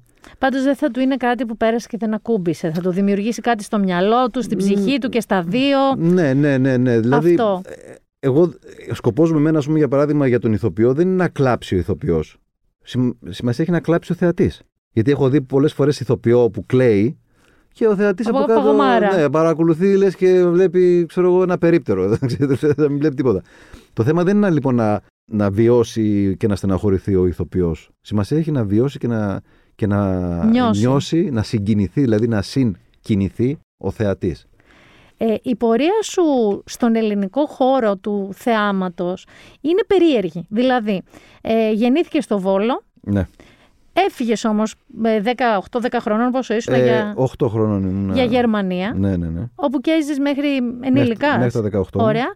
Γυρνάς εδώ, δεν είχες πλάνα υποκριτικής υποθέτω, δεν σου Όχι, είχε παιδί. γεννηθεί εκεί το δαιμόνιο. Τίποτα, δεν ήξερα τίποτα. Τι ήρθες να κάνεις εδώ τότε, Κοίτα να σου πω. Ε, μ, γιατί γύρισες τότε, ενώ με τι πλάνα; θα, σου, θα, στο, θα στο αν- αναπτύξω. Διότι εγώ έζησα σε μια κοινότητα στην ε, Γερμανία, όπως υπάρχουν παντού όλες οι ελληνικές κοινότητες που έχουν δημιουργηθεί ανά τον κόσμο στην, ε, στο εξωτερικό, όπου δημιουργούμε μια μικρή Ελλάδα στο εξωτερικό. Έτσι λοιπόν εγώ πήγα ελληνικό σχολείο, ε, πήγαινα σε ελληνικές καφετέριες, σε, είχαμε ελληνικά μπουζούκια, δηλαδή τα είχαμε όλα τα ελληνικά και ήταν σαν να πη- φεύγαμε από το σπίτι μας που ήταν ελληνικό σπίτι ε, γρήγορα γρήγορα να περάσουμε από μια Γερμανία και να βρεθούμε σε μια καφετέρια, ξέρω εγώ, να πιούμε καφέ, να ακούσουμε καρά. Ξέρω κάτι. Φανταστικό. Άρα δεν έχασες τελείως την εποχή, ενώ δεν έζησες γερμανικά. ναι, δεν έζησα σαν Γερμανός με Γερμανούς να χάσω το, την, την κουλτούρα. Που ίσως πολλο- πιστεύω ότι θα μπορούσε να είναι και καλό μερικές φορές. Τέλος πάντων, δεν το γνωρίζω αυτό. Αλλά θέλω να πω ότι όλο το όνειρο ήταν πότε θα, πότε θα φύγουμε από εκεί που είμαστε, που είναι το εξωτερικό, που είναι η, η Η ξενιτιά. ξενιτιά, ναι. και θα γυρίσουμε πίσω στην πατρίδα. Και θυμάμαι τώρα ένα, ένα, ένα περιστατικό που μου είχε κάπως, κάπως με σημάδεψε όταν ήμουν μικρός διότι στην ίδια πολυκατοικία με εμάς έμενε ένας ε, ε, Έλληνας από ένα κοντινό χωριό που, που, στο- από το οποίο είμαι και εγώ και δούλευε 30 χρόνια στη Γερμανία. Και θυμάμαι, μου έλεγε Δημητράκη, θα φύγω τώρα, θα παίρνω σύνταξη και θα πάω στο χωριό, λέει, και θα πάω και έχω φτιάξει εκεί πέρα τον κήπο και θα πάω επιτέλους να αράξω στο χωριό. Και την ίδια χρονιά, δηλαδή αυτό μου το είπε κάπου ε, το φθινόπωρο, την ίδια χρονιά αργότερα, κάποια στιγμή άκουσα τη γυναίκα του να φωνάζει στο διάδρομο Βασίλη, Βασίλη. Ω, Ο Βασίλης πέθανε. Και δεν το προλάβει ποτέ. Και δεν πρόλαβε ποτέ να γυρίσει στο χωριό του. Αυτό εμένα ήμουνα τότε, ξέρω, 15 χρονών, κάτι τέτοιο. Τρομερό. Και κάπως είπα μέσα μου ότι δεν θέλω να κάνω κάτι για να κάνω κάτι άλλο. Γιατί αυτός ο άνθρωπος 30 χρόνια έκανε κάτι για να κάνει κάτι άλλο. Και όχι για να κάνει αυτό που θέλει να κάνει. Και λέω, μήπως δεν είναι κάπως. Ε, Δεν είναι, δεν είναι the way αυτό. Ναι, Πρέπει μήπως- να αλλάξει τον τρόπο. ναι. Οπότε γυρίζεις εσύ. Για να Οπότε- μην πάθεις Βασίλη. Για να μην πάω το Βασίλη, γύρισα στην Ελλάδα. ε, για να σπουδάσω και. Γιατί πέρασα, έδωσα και τις εξετάσεις ως ε, Έλληνας του εξωτερικού, ε, πανελλήνιες δηλαδή, και πέρασα ως ηλεκτρονικός ηλεκτρονικών υπολογιστών και συστημάτων. Άκου, τώρα θα τον είχαμε δοητή αυτόν. Ναι. Δεν θα τον λέτε Σπου- detective στη, Έτσι, στην ναι. τηλεόραση. Σπουδαία, σπουδαία σχολή πραγματικά. Δηλαδή, πολλά παιδιά που, ήταν, που σπούδαζαν εκεί είχαν δώσει τρεις και τέσσερις φορές. Ε, και σπουδαία σχολή και ε, καθόλου καλλιτεχνική. Απολύτως. Ναι, όχι, τίποτα. Τεχνική τελείως. Αλλά και πολύ χρήσιμη βέβαια τώρα, δεν ξέρω. Ε, ναι, Μπορεί δηλαδή ήταν- να ήσουν better off. Ναι, ήταν μια, ε, μια σχολή με μέλλον, υποτίθεται αυτό μου λέγαν όλοι, αλλά ε, ξέρεις τι, εγώ ένιωθα εκεί τελείως ε, εκτός. Δεν τέριαζες. Τελείως, δηλαδή έβλεπα να μιλάνε για πράγματα, για γλώσσες, ε, γλώσσες ε, προγραμματισμού, μαθηματικά, για ολοκληρώματα, πράγματα που λέω τι είναι αυτά. τι Γιατί κάνω, είμαι εδώ; γιατί είμαι εδώ; Και για να τρέξω λίγο, ε, καταλήγεις να όχι να πας ακριβώς σε σχολή, σωστά Ναι, ηθοποιού, ναι, ναι, ναι. να μαθητεύσεις δίπλα σε μία γυναίκα, Ναι, ναι, ναι. έχοντας μια παράσταση. Ναι, ε, και συγκεκριμένα ήμουνα. Ε, ε, μια, μια φίλη μου από, που, είχα, που, που είχα γνωρίσει από τη Γερμανία και την συνάντησα εδώ στην Αθήνα και της έλεγα ρε εσύ δεν ξέρω τι να κάνω, δεν ξέρω τι να κάνω με τη ζωή μου, ε, δεν, αυτή η σχολή δεν με εκφράζει, δεν ξέρω με τι να ασχοληθώ. Και εκείνο το ίδιο βράδυ ήρθε ο πολύ αγαπητός μου φίλος, α, έκτοτε δηλαδή, τον γνώρισα εκεί πέρα, ο Ζαχαρίας ο Κεφαλογιάννης που ήταν ε, και η έμπνευσή μου για να ξεκινήσω να κάνω θέατρο και μου λέει παίζω σε μια παράσταση, θες να έρθεις να με δεις. Εγώ τότε ό,τι, ό,τι θες μέσα, ναι. Και πήγα να δω αυτή την παράσταση λοιπόν, ε, σκηνοθετημένη από την Ελένη Σκότη ε, και όταν το είδα λέω αυτό. Αυτό θέλω να κάνω. Με αυτό θέλω να ασχοληθώ. Και δεν ήταν, ε, ξέρεις, ενθουσιασμός της στιγμής, γιατί και εγώ, ας πούμε, ήθελα να είμαι, όταν είχα πάει στους Foo Fighters στο Ηρώδιο, Ναι. αυτή ήθελα να γίνω αυτό. Ναι, Ήμουν ναι, πολύ, ναι. πολύ, πολύ μεγαλύτερη από σένα, αλλά Ναι. δεν ήταν, έμεινε. Ε, τελικά Ναι. έμεινε. Ναι. Τελικά έμεινε. Ήταν, ένας ενθουσια- ε, ήταν ένας ενθουσιασμός που τελικά έμεινε. Και δεν μου λες κάτι από το θητεύω ή μαθητεύω δίπλα στην ε, Ελένη Σκότη. Ναι. Στο Ιδρύο, Συνιδρύο, το Επικολονό, ένα Ναι. πολύ iconic θέατρο της πόλης μας, δηλαδή όλοι και να μην έχουν πάει το ξέρουν. Ναι, ναι, ναι, ναι. Έτσι. Πώς έγινε αυτό το ξαφνικό; Ε, κ- κοίτα, ε, όλες οι συγκυρίες τύχανε μαζί. Δηλαδή, ε, γνώρισα τότε την Ελένη, γνώρισα τον Γιώργο του Χατζηνικολάου που είχαν ε, μαζί το, την ιδέα να κάνουν το θέατρο. Εγώ άρχισαμε να κάνουμε πολύ παρέα και ακριβώς πάνω σε εκείνη την εποχή ε, ψάχναν να βρουν το θέατρο και βρήκαν το κτίριο. Μμμ. Εγώ τύχαινε να πηγαίνω με το φίλο μου τον Ζαχαρία που σου είπα, πηγαίναμε στο εκεί και κάναμε δουλειές τύπου αυτός ο τείχος πρέπει να, να πέσει. Και βγάζαμε τις βαριοπούλες και ρίχναμε τον τοίχο. Αυτό που- Εκτόνωση. Εκτόνωση. Πρώτα βάζαμε μουσικούλα και, και χτίζαμε το θέατρο. Και κατά κάποιο Υπέροχο. τρόπο ε, φτάσαμε στο σημείο να, έφτασα στο σημείο να χτίζω ένα θέατρο για πλάκα. Για, δηλαδή, ξέρεις, για τον καφέ. Ποια ήταν η πρώτη παράσταση που ανέβασες εκεί, είτε ως ηθοποιός, Ναι, ανέβηκε εκεί, ναι, ναι. είτε ως σκηνοθέτης; Δεν ξέρω τι ήταν πρώτο. Όχι, όχι, ως ηθοποιός. Ως ηθοποιός. Ε, ε, αρχικά θέλω να σου πω ότι μέχρι να φτάσω στο σημείο να παίξω, έκανα πάρα πολλά πράγματα στο θέατρο. Δηλαδή, πέρα από το να είμαι εκεί ως εργάτης να ρίχνω τείχους, γιατί έτσι ξεκίνησα, ενώ ταυτόχρονα όταν τελείωνα τη δουλειά μετά έμπαινα στα μαθήματα υποκριτικής, ε, μ, έκανα το ταμείο, έκανα τα φώτα, έκανα φροντιστήριο στους ηθοποιούς, τους πήγαινα τα ρούχα, τους ε, πήγαινα τα αντικείμενα, ε, δούλευα στο μπαρ, ε, λάτζα. Εντάξει, το ξέρεις κυριολεκτικά σπιθαμή προς πιθαμή του Ναι, θέατρου. έκανα τελεκρολογικά την ηλεκτρολογική κατάσταση. Είδες; Δηλαδή, Ε, ε, είδες; Και τα τεχνικά. Ε, θέλω να πω ότι έκανα πάρα πολλά πράγματα πριν να αρχίσω να παίζω.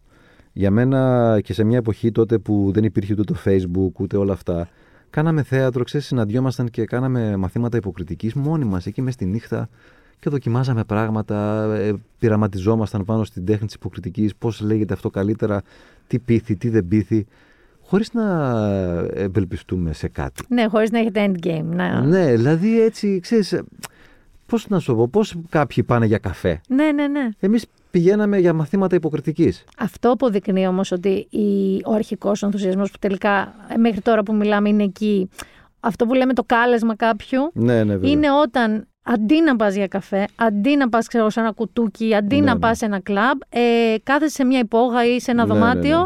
Και, Και- πάμε ξανά και, και ναι, έλα, και και, περνάς ασχολείσαι. καλά με αυτό. και ασχολείσαι με αυτό.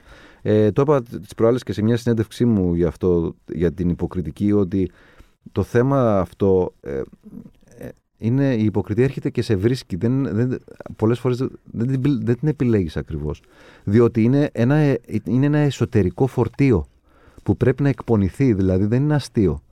Είναι σαν αυτούς που βλέπεις ε, να, να κάνουν κάτι ε, που περπατάνε οι αναστενάριδες στο, Στα κάρβουνα. Στα κάρβουνα. Ε, Από έξω φαίνεται ωραίο, αλλά ε, αν είσαι από μέσα, αν αυτοί οι άνθρωποι έχουν ε, ε, ένα σοβαρό φορτίο που φέρουν. Ναι, ναι, ναι. Δηλαδή από έξω πάντα φαίνονται όλα πολύ ωραία τα πράγματα, αλλά είναι αυτό που λες με το εσωτερικό, εσωτερικό κάλεσμα. Πρέπει να σε καλέσει κιόλας το πράγμα. Εγώ, ειδικά σε τόσο δημιουργικά επαγγέλματα, το πιστεύω πάρα πολύ ότι αν κάποιος δεν έχει αυτό που λες το, το καπθέριο, να το πω δεν ξέρω, κάτι που έχει μέσα του, δεν πάει να μαθητεύσει, δεν ξέρω, στο, Ναι, στο ναι. Στανισλάβσκι τον ίδιο αν Ναι, ζούσε, ναι, ναι, ναι, ναι. δεν θα βγει. Ναι, ναι. Το ίδιο είναι ένας ζωγράφος, το ίδιο είναι ένας δημιουργός οποιοδήποτε Ναι, ναι. τύπου. Πρέπει να φας την πετριά δηλαδή. Άμα Ναι, δεν ρε φας την παιδί πετριά, μου. Πρέπει και να μην φεύγει έτσι. Ναι. Γιατί πολλοί κόσμοι, ξέρεις τι νομίζεις. Δηλαδή, τώρα είδε το Δημήτρη Λάλο στο σιωπηλό δρόμο. Α, εντάξει, τηλεόραση. φα- Δεν ξέρω τι φαντάζεται. Ναι, ναι, φαντάζομαι. Εγώ ξέρω ότι από γνωστούς μου και από ιστορίες που έχω διαβάσει και συνεντεύξεις, ότι είναι πρωταθλητισμός.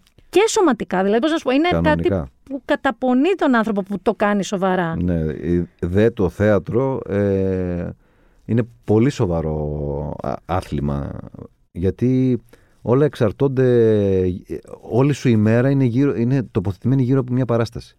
Τι ώρα θα φας, τι ώρα θα ξυπνήσεις, τι ώρα θα κοιμηθείς, αν, α, άμα λίγο λαιμώσω, άμα... διότι έχεις πάντα μέσα σου μια εσωτερική ε, ε, ε, ευθύνη απέναντι στον άνθρωπο που θα έρθει να σε δει. Σωστό. Γιατί δεν σε βλέπει πάντα ο ίδιος. Δηλαδή, κάθε μέρα είναι διαφορετική. Κάθε μέρα είναι διαφορετική. Και κάθε μέρα αυτοί οι άνθρωποι σου δίνουν, τους δίνεις. Υπάρχει ένα αλυσβερίσι. Δεν είναι. Έχεις ε, έκτοτε μετά το επικολονό. Μμμ. Δεν έμαθες. Και ξανά γίνε επιχειρηματίας θεατρικός. δηλαδή, τρίβεσαι στην κλίτσα του Σοπάνη. Ναι, ναι. Τώρα ποιο είναι το, το καινούριο, καινούριο, δεν καινούριο ρε παιδί μου, αλλά το τελευταίο σου project που τώρα είναι κλειστό βέβαια, αλλά ναι. Ε, όχι, εντάξει, κλειστό σχετικό είναι. Το, τα τελευταία πέντε χρόνια έχω το δικό μου θέατρο που λέγεται Tempus Verum in Athens.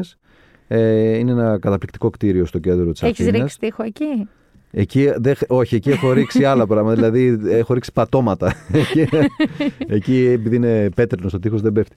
Ε, έχω κάνει άλλα πράγματα, αλλά ε, εγώ δεν μπορούσα να, να με φανταστώ κάπως και χωρίς θέατρο, ε, χωρίς χώρο. Δεν, δεν, ξέρω, δεν ξέρω πώς να το διαχειριστώ αυτό το πράγμα. Σωστά, γιατί ξεκιν... είναι πολύ παράδοξο και το πώς Ναι. ξεκίνησες και το πώς συνέχισες. Το οποίο όμως με φέρνει στην ακόλουθη ερώτηση. Όταν είσαι ηθοποιός και, ηθο... ηθοποιός, ηθοποιός και σκηνοθέτης, Ναι, ωραία, εκεί έχεις ένα άγχος καλλιτεχνικό. ναι. Να διαλέξεις μια παράσταση, να υποδηθείς σε ένα ρόλο, να αποδώσεις κάτι. Όταν είσαι και επιχειρηματίας, ναι. αυτό όλο πρέπει να μετουσιωθεί και σε μια επιχειρηματικότητα ώστε να μείνει ζωντανό το θέατρο, Ναι. να είναι οικονομικά υγιές. ναι.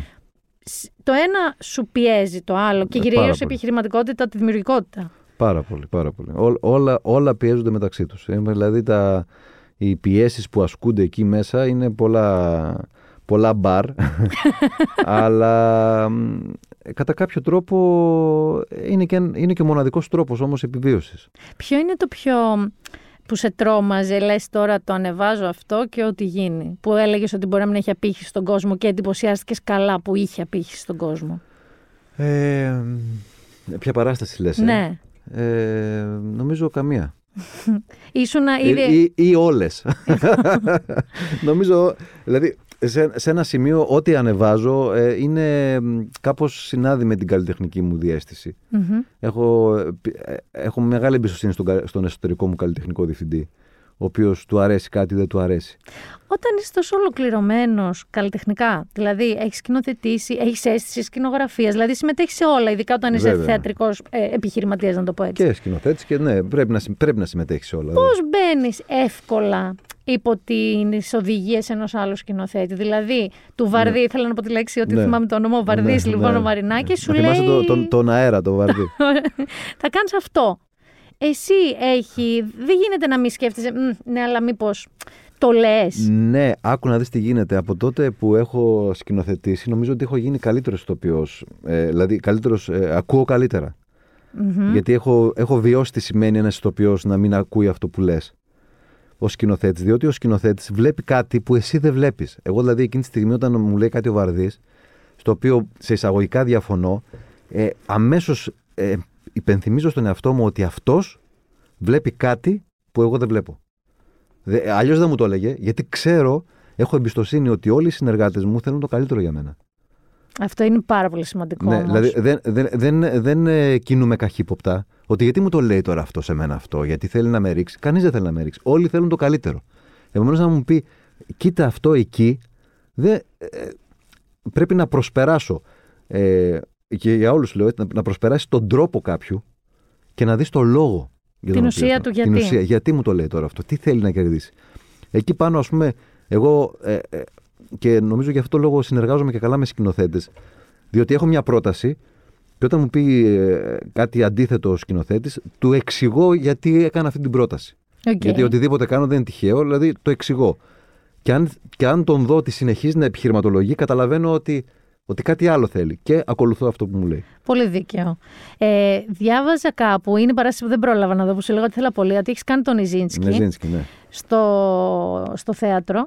Ε, περισσότερο μια παράνοια του Νιζίνσκι είχα διαβάσει ότι έχεις κάνει. Ένα μεταξύ πραγματικότητας και Εντάξει, φιάλτη ε, του. εντάξει. Γιατί ο Νιζίνσκι ήταν μια πολύ συγκεκριμένη Παραστα- προσωπικότητα. παρα- παραστασάρα. Εντάξει, εγώ, ευχαριστώ. δηλαδή- Να την ξανανεβάσει όμως κάποια Μ, στιγμή. Κοίτα να σου πω κάτι. Δεν ξέρω αν μπορώ να την ανεβάσω ξανά, διότι η παράσταση αυτή είχε όλη δομηθεί ε, σε σχέση με το δίπολο ηθοποιός θεατής.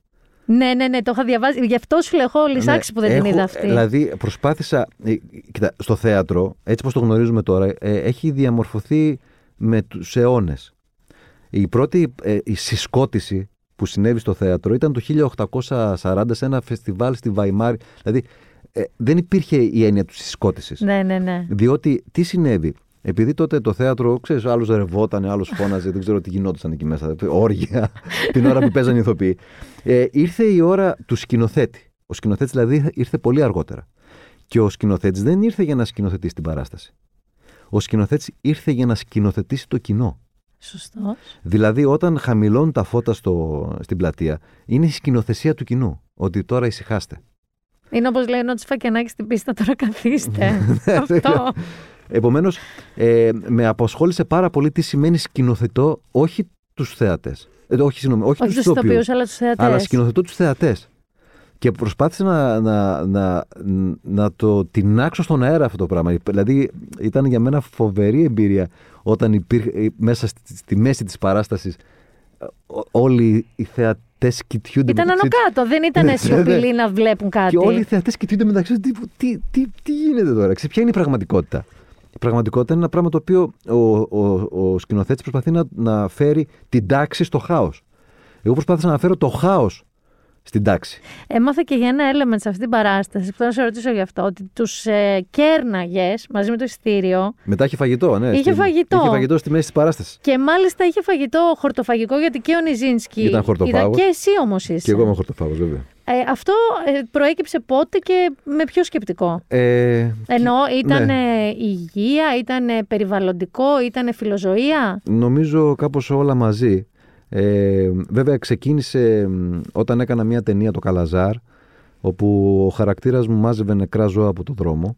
Roadkill, αυτό που λέμε. Τα ναι. roadkill, ναι, ακριβώς. Ε, μ, και επειδή ο αδερφός της γυναίκας μου είναι μ, ε, οργανοποιός, φτιάχνει λύρες, εκτός από μουσικός δηλαδή, ε, φτιάχνει και λύρες. Και μου είχε πει κάποτε, αυτή τη λίρα λέει την έχω φτιάξει λέει, και δεν είχα φάει κρέας. Ότι την έχει, κάνει, έχει φτιάξει μια λίρα με νηστεία. Ναι, ναι, Και μου είχε ναι. φανεί φοβερή ιδέα αυτό. Ότι Το είχε κάνει συνειδητά. Συνειδητά. Λέει, αυτή θα κάνω μια λίρα την οποία ξέρει ότι αυτή τη λίρα όταν την έκανε δεν έτρωγε κρέας. Και αυτό μου φάνηκε πολύ ωραίο αυτό. Λέω, θα κάνω κι εγώ μια ταινία που δεν θα τρώω κρέας. Και το έκανε στο καλαζάρι. Ναι, και αφιέρωσα αυτή την ταινία χορτοφαγική. Μια, σαν να, κάνω, σαν να κάνεις νηστεία, σου, σαν να κάνεις προσευχή για να κάνω αυτή την ταινία. Ε, απλά μπαίνοντας στη χορτοφαγία, ε, ανακάλυψα το φαγητό. Μέχρι τότε έτρωγα μόνο κρέας. Μμμ. Ήταν όλα κρέας. Δηλαδή, Ναι, ναι, ναι, ναι. ναι. εντάξει, εντάξει, καλά, καλά ότι έχεις φαγητό. Πού είναι το κρέας; Φέρ το κρέας να τελειώνουμε. Πολύ, είναι πολύ ελληνική προσέγγιση, Ναι. ενώ το έχουμε όλη μας τη ζωή οι Ναι, Έλληνες φέρ, αυτό. Φέρ το κρέας να τελειώνουμε. Εντάξει, έχουμε και φασολάκια. Καλά, καλά, άστα τώρα στην άκρη. Φέρ το κρέας. Μπάμιες τώρα, να σου πει ο άλλος, πάει οτιδη- παράτα μου. Οτιδήποτε. Ρε, Ναι. Μπριά, μέτσι, αλλιώς. Οτιδήποτε. Καλά, άστα αυτά στην άκρη. Φέρ το κρέας. Δηλαδή, ακόμα και τις μέρες που είχα όσπρια, το βράδυ έτρωγα κρέας. Δηλαδή, ε, και όταν μπήκα λοιπόν στη χορτοφαγία, ανακάλυψα το φαγητό. Ανακάλυψα τη, τη χαρά του πραγματικού φαγητού. Ε, τις ποικιλίες, ε, το, το πώς μπορείς να, να, να καταλάβεις τι είναι κα- πραγματικά καλά για τον εαυτό σου και μετά όλα αυτά ε, με οδήγησαν στο να το μελετήσω κιόλας τι είναι αυτό και όπως ε, καταλαβαίνεις η χορτοφαγία είναι το μέλλον. Ναι, ναι, ναι. Δηλαδή πλέον νομίζω ότι και οι πιο δύσπιστοι και καχύποπτοι και οι οποίοι στυλιτεύουν εύκολα και ηρωνικά, ρε παιδί μου, ότι άντε μωρέ που δεν τρως κρέας, ε, εάν κάτσουν και διαβάσουν απλά facts, δεν σου λέω να εντρυφήσουν, Ε, το κοίτα- βλέπεις ότι δεν μπορεί να πάει αλλιώς ο πλανήτης. Ε, α, δηλαδή είναι σι- σίγουρα το μέλλον είναι η χορτοφαγία. Πρώτον. Δεύτερον, υπάρχει ένα μεγάλο πρόβλημα με τους άντρες γιατί πιστεύουν ότι το κρέας θα τους δώσει τους μυς, το κρέας θα τους δώσει τη- τη δύναμη. Ε, βέβαια δεν ξέρουν ότι ο Μέση, για παράδειγμα, ο ποδοσφαιριστής, ε, όταν παίζει κατά τη διάρκεια της σεζόν είναι χορτοφάγος. Ούτε εγώ το ξέρω αυτό. Βεβαίως, είναι χορτοφάγος γιατί όταν είσαι χορτοφάγος, ε, οι- όλοι οι τραυματισμοί σου επουλώνονται πάρα πολύ γρήγορα. Ναι, δεν δημιουργεί φλεγμονές, σωστά. Δεν το κρέας δημιουργεί δημιουργεί φλεγ- φλεγμονές ακριβώς. εσωτερικές. Δηλαδή τώρα δεν μπορεί ο, ο, ο κορυφαίος ε, Ποδοσφαιριστής. ποδοσφαιριστής του κόσμου να είναι vegetarian όταν, την εποχή που παίζει και εσύ να πιστεύεις ότι το κρέας θα σου δώσει δύναμη. Ε, και αντιλαμβάνεσαι ότι τα ζώα στην ουσία που τρως είναι ο, ο ενδιάμεσος για το φαγητό. Δηλαδή αντί να πας να φας το φαγητό, τρως το ζώο που έφαγε το φαγητό. Σωστό είναι, γιατί. Τη... Ναι, ναι, ναι, ναι, ναι. Ε, Δεν έχεις τίποτα να κερδίσεις, δεν έχεις τίποτα να χάσεις. Ξέρεις, κάποιοι φοβούνται ότι άμα κόψουν το κρέας θα, θα νιώθουν αδύναμοι, θα τους λείψει το σίδηρο, λες και ξέρουν τι είναι το σίδηρο ο καθένας μας. Δηλαδή όλα αυτά είναι νομίζω. Ε, ξέρεις, αυτά που λένε οι κρα, κρα, κρεατοβιομηχανίες, διότι Καλά, είναι τεράστια business. ναι, αυτό. δηλαδή. μα- ε, τεράστια μπίζνα και το νερό που καταναλώνεται αυτή τη στιγμή και οι πόροι που καταναλώνονται για να ταΐσουμε τα ζώα τα Που θα οποία φάμε. φάμε, ε, ε, αυτή είναι η πραγματική οικολογική καταστροφή. Ναι, γονατίζει τον πλανήτη. ναι, ναι, ναι, πραγματικά. Είναι και η σύντροφό σου. η χορτοφάγος. Όχι, ε, δεν είναι, αλλά δεν τρώει πάρα πολύ. Έτσι και δεν έτρωγε ποτέ. Δηλαδή, θέλω να Οπότε πω- το- το βρίσκεται ναι, εύκολα. Ναι, ναι. Η Έλενα έτσι κι αλλιώς ποτέ δεν ήταν φαν. Ωραία. Αυτό εμένα ξέρεις, μου, μου- είναι από τα πράγματα που κουμπώνουν, ρε παιδί μου, σε σένα σιγά σιγά σιγά ενώ χτίζεις. Και Κοίτα, θέλω. Νομίζω είναι πιο ευγενικό να μην τρως κρέας. Το ε, ακούω. Ναι, είναι, είναι, ε, ε, είναι πιο, ε, είσαι, είσαι, είσαι, είσαι πιο ευγενικός άνθρωπος, πώς να το πω. Κοίταξε, εγώ δεν έχω φτάσει στο απόλυτο που είσαι εσύ. Έχω μειώσει πάρα πολύ όμως. Δηλαδή, τύπου Εντάξει, πάρα πάρα πολύ. Ναι, ξέρεις, Ε, δεν, δεν νομίζω είναι, ότι είναι το, το τελικό σπρόξιμο που δεν, είναι, χρειάζομαι. δεν είναι τίποτα. Δηλαδή, ε, και ο- όταν ε, συναντιέμαι με ανθρώπους που κι αυτοί δεν τρώνε κρέας, είμαστε πολύ χαρούμενοι μεταξύ μας. δεν τρως κρέας κι εγώ, α, ξέρεις. Και Είστε περισσότεροι, παρατηρήσει ότι είναι περισσότερος ο κόσμος πια που το κάνει αυτό. σιγά σιγά, ναι, υπάρχει. ε, Δεν υπάρχει τόσο μεγάλη προκατάληψη, διότι όλα αυτά το ότι το κρέας κάνει καλό είναι όπως οι- κάποιες έρευνες παλιά λέγανε ότι το κάπνισμα κάνει καλό. Δεν, δεν τα θυμάμαι εγώ. Ναι. Εγώ είμαι στη γενιά που οι γονείς μας καπνίζανε με κλειστά παράθυρα στο αυτοκίνητο ενώ Ναι, ναι. ταξιδεύαμε. Ναι, ναι, Όχι εντάξει. γιατί κάνει καλό, αλλά ότι δεν κάνει κακό τέλος πάντων. Δεν έκανε. Ιδίως και πριν και πιο παλιότερα για να πουλήσουν οι καπνοβιομηχανίες, λέγανε ότι κάνει καλό στους πνεύμονες. Δηλαδή και τέτοια Mad πράγματα. Men, τότε, εποχή Ναι, Mad ναι, ναι, Men. ναι. Έτσι και τώρα με το κρέας, ότι κάνει καλό, σου δίνει ενέργεια, θα σου δώσει.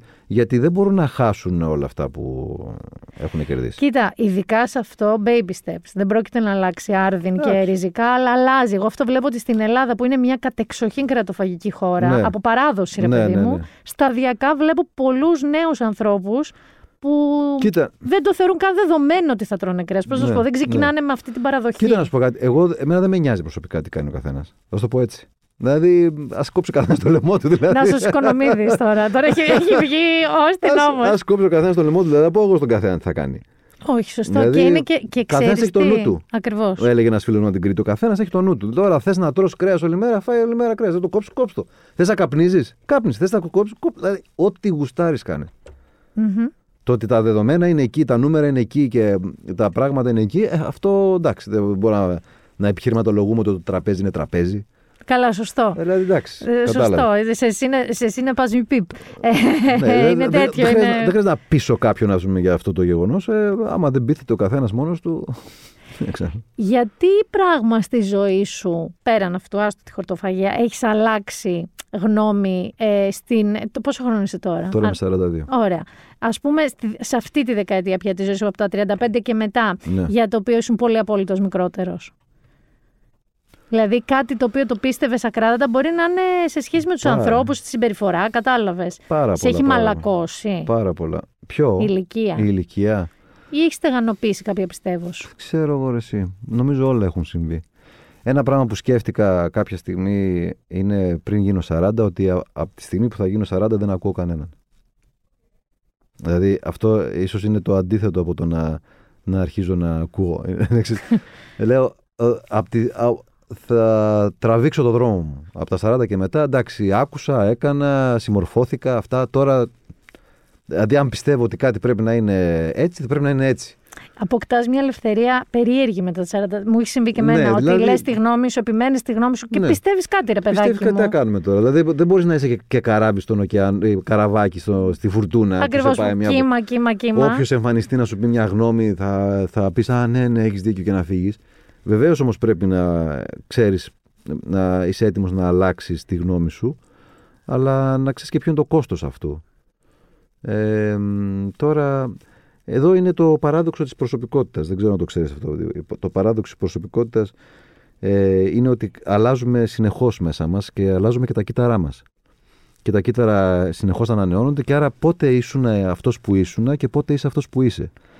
Και το παράδειγμα είναι το καράβι του Ιάσονα που, εί- που είπαν ότι θα το κρατήσουν ως έχει και κά- οτιδήποτε αλλάζει θα το αλλάζουν, Μμμ. θα, θα το αντικαταστούν. Ε, μετά από 400 χρόνια είχαν αντικαταστήσει όλο το καράβι. Μμμ. Δηλαδή είχαν ένα καράβι στο οποίο το, δεν είχε πατήσει ποτέ το πόδι του Ιάσονας πάνω σε αυτό το καράβι. Σωστό. Και το ερώτημα είναι τώρα, πότε σταμάτησε αυτό το καράβι να είναι το καράβι του Ιάσονα; Ε, ε, απόλυτο δίκιο. Τη ναι, μέ- είναι το παράδοξο δηλαδή- του χαρακτήρα. Ναι, Κατάλαβα ακριβώς δηλαδή, τι λες. Με το πρώτο κομμάτι, η, τη μέρα που ε, πέρασε από το 50% και πάνω, το τελευταίο κομμάτι. Θέλω να πω, είναι, είναι παράδοξο. Να σε ρωτήσω κάτι, αφού γκράζεσαι τις αλλαγές σου ή απλά πηγαίνεις. Δηλαδή, προβληματίζεσαι ποτέ με τον εαυτό σου και λες, Έχω μετεξελιχθεί σε κάτι που βλέπεις τις αλλαγές σου. Γιατί περισσότεροι απλά αλλάζουμε και πρέπει να μας το πει κάποιος τρίτος. Ότι ρε, εσύ τώρα ξαφνικά είσαι έτσι, ήσουν αλλιώς. Ναι. Παρατήρησε τις αλλαγές του εαυτού σου. Κοίτα, ε, σημαντικό είναι να ακούς τους ανθρώπους, δηλαδή να έχεις ανθρώπους που σου μιλάνε. Ποιος είναι ο πιο αυστηρός, Ε, η γυναίκα μου. Όχι γονείς. Όχι, οι γονείς μου με λατρεύουν. Οι γονείς μου, Κανακάρι. οι γονείς μου ό,τι και να πω λένε ναι, γιατί τους έχω εκπαιδεύσει σωστά, έτσι. γιατί οι ζω- οι γονείς θέλουν εκπαίδευση. Ε, μ, όχι, ε, νομίζω η γυναίκα μου είναι η πιο αυστηρή, η πιο αυστηρή έτσι. Ε, δεν, δεν μου χαρίζεται και αυτό είναι και το, το σημαντικό, έτσι. Συμφωνώ πάρα πολύ. Ειδικά με, κα- με αυτόν με τον οποίο περνάς στην πραγματικότητα Ναι. το 24ωρο σου, αυτός Α- πρέπει να μην σου Αυτός, χαρίζεται. αυτός δεν πρέπει να σου χαρίζεται και όταν ζητάς μια γνώμη, πραγματικά να σου πει τη γνώμη του και όχι να πει αυτό που θες να ακούσεις. Τι σου είπα για το σιωπηλοδρόμο, για σένα και για τη σειρά; Της αρέσει. Εσύ, σου είπε να αλλάξεις ότι κάτι θα πείραζε. Ε, για, την, για την ερμηνεία μου. Ναι, ναι, ναι. Όχι, όχι, για την ερμηνεία μου δεν μου μιλάει. Για, δε, για, για, γενικά για, την- για την ερμηνεία δεν μου μιλάει κανένα. Έχεις... Αυτό- νομίζω ότι αυτό είναι και το, το σημαντικό για έναν ηθοποιό. Πρέπει να το, ε, όταν όταν ε, κάνεις κάτι ως ηθοποιός, πρέπει να το κάνεις με έναν τρόπο που να μην γίνεται καλύτερα. Να, ε, μόνο έτσι κανείς δεν μπορεί να σου κάνει παρατήρηση. Να σου πει κάτω λίγο έτσι, κάτω λίγο αλλιώς, κάτω λίγο παραλλιώ. Αυτό όμως απαιτεί και αυτό που μου λες ότι ε, πρέπει να είσαι σε μια φάση ζωής που θα προσπαθήσεις για το δικό σου καλύτερο, θα το Ναι. πετύχεις και μετά δεν θα ακούσεις. Γιατί πάντα κάποιος θα έχει να πει κάτι διαφορετικό. Εννοείται. Όλοι έχουν να Και πούνε εκεί κάτι. έρχεσαι και τρελαίνεσαι. Ναι, ναι, δηλαδή, ναι. άμα τα λαμβάνεις όλα υπόψη σου. Όλοι έχουν να πούν κάτι. Στο σιωπηλό δρόμο ε, που είσαι αστυνόμος Α, μου είπες. Ναι. Τηλεοπτικά, όχι ελληνικά απαραίτητα. Ενώ έχεις ε, δει σειρές ή ταινίες με detectives και έχεις ξεχω... σ' αρέσει κάποιος, ρε παιδί μου. Ε, βαδίζει το μοτίβο, να σου πω τι εννοώ. Του damage, του κατεστραμμένου, που από υπόθεση σε υπόθεση είναι και πιο σπασμένος μέσα του, Ναι. detective. Δηλαδή, έτσι είναι το true detective, τέτοιας λογικής Ναι, ναι, ναι. σειρά. Καλά. Μακάρι. Ε, να σου πω, εγώ τέτοια μεταξέλιξη φαντάζομαι. Εγώ δεν φαντάζομαι ότι θα εξαφανιστεί ο Νάσος Οικονομίδης. Δεν ξέρω αν εσύ περιμένεις να εξαφανιστεί. Ναι. Θεωρώ ότι από σεζόν σε σεζόν θα καταστρέψεις λίγο παραπάνω. Ή είναι ο Μπιλ Πούλμαν τώρα στο Σίνερ μια Καλά, σειρά. Εντάξει. Ή είναι μια αγγλογαλλική, δεν θυμάμαι τον ηθοποιό, ο Μπατίστ, που λέγεται Missing η σειρά. Αυτός κι αν είναι ρημάδι από τη μία Ρημάδι. σεζόν στην άλλη. Εσύ ε, θεωρείς ότι έχεις κάτι που όχι αντιγράφεις, σου έχει αρέσει. Μπορεί να είναι και σε ταινία. Ε, μ, κοίτα, ε, υπάρχει, υπάρχουν συγκεκριμένες τεχνικές υποκριτικής.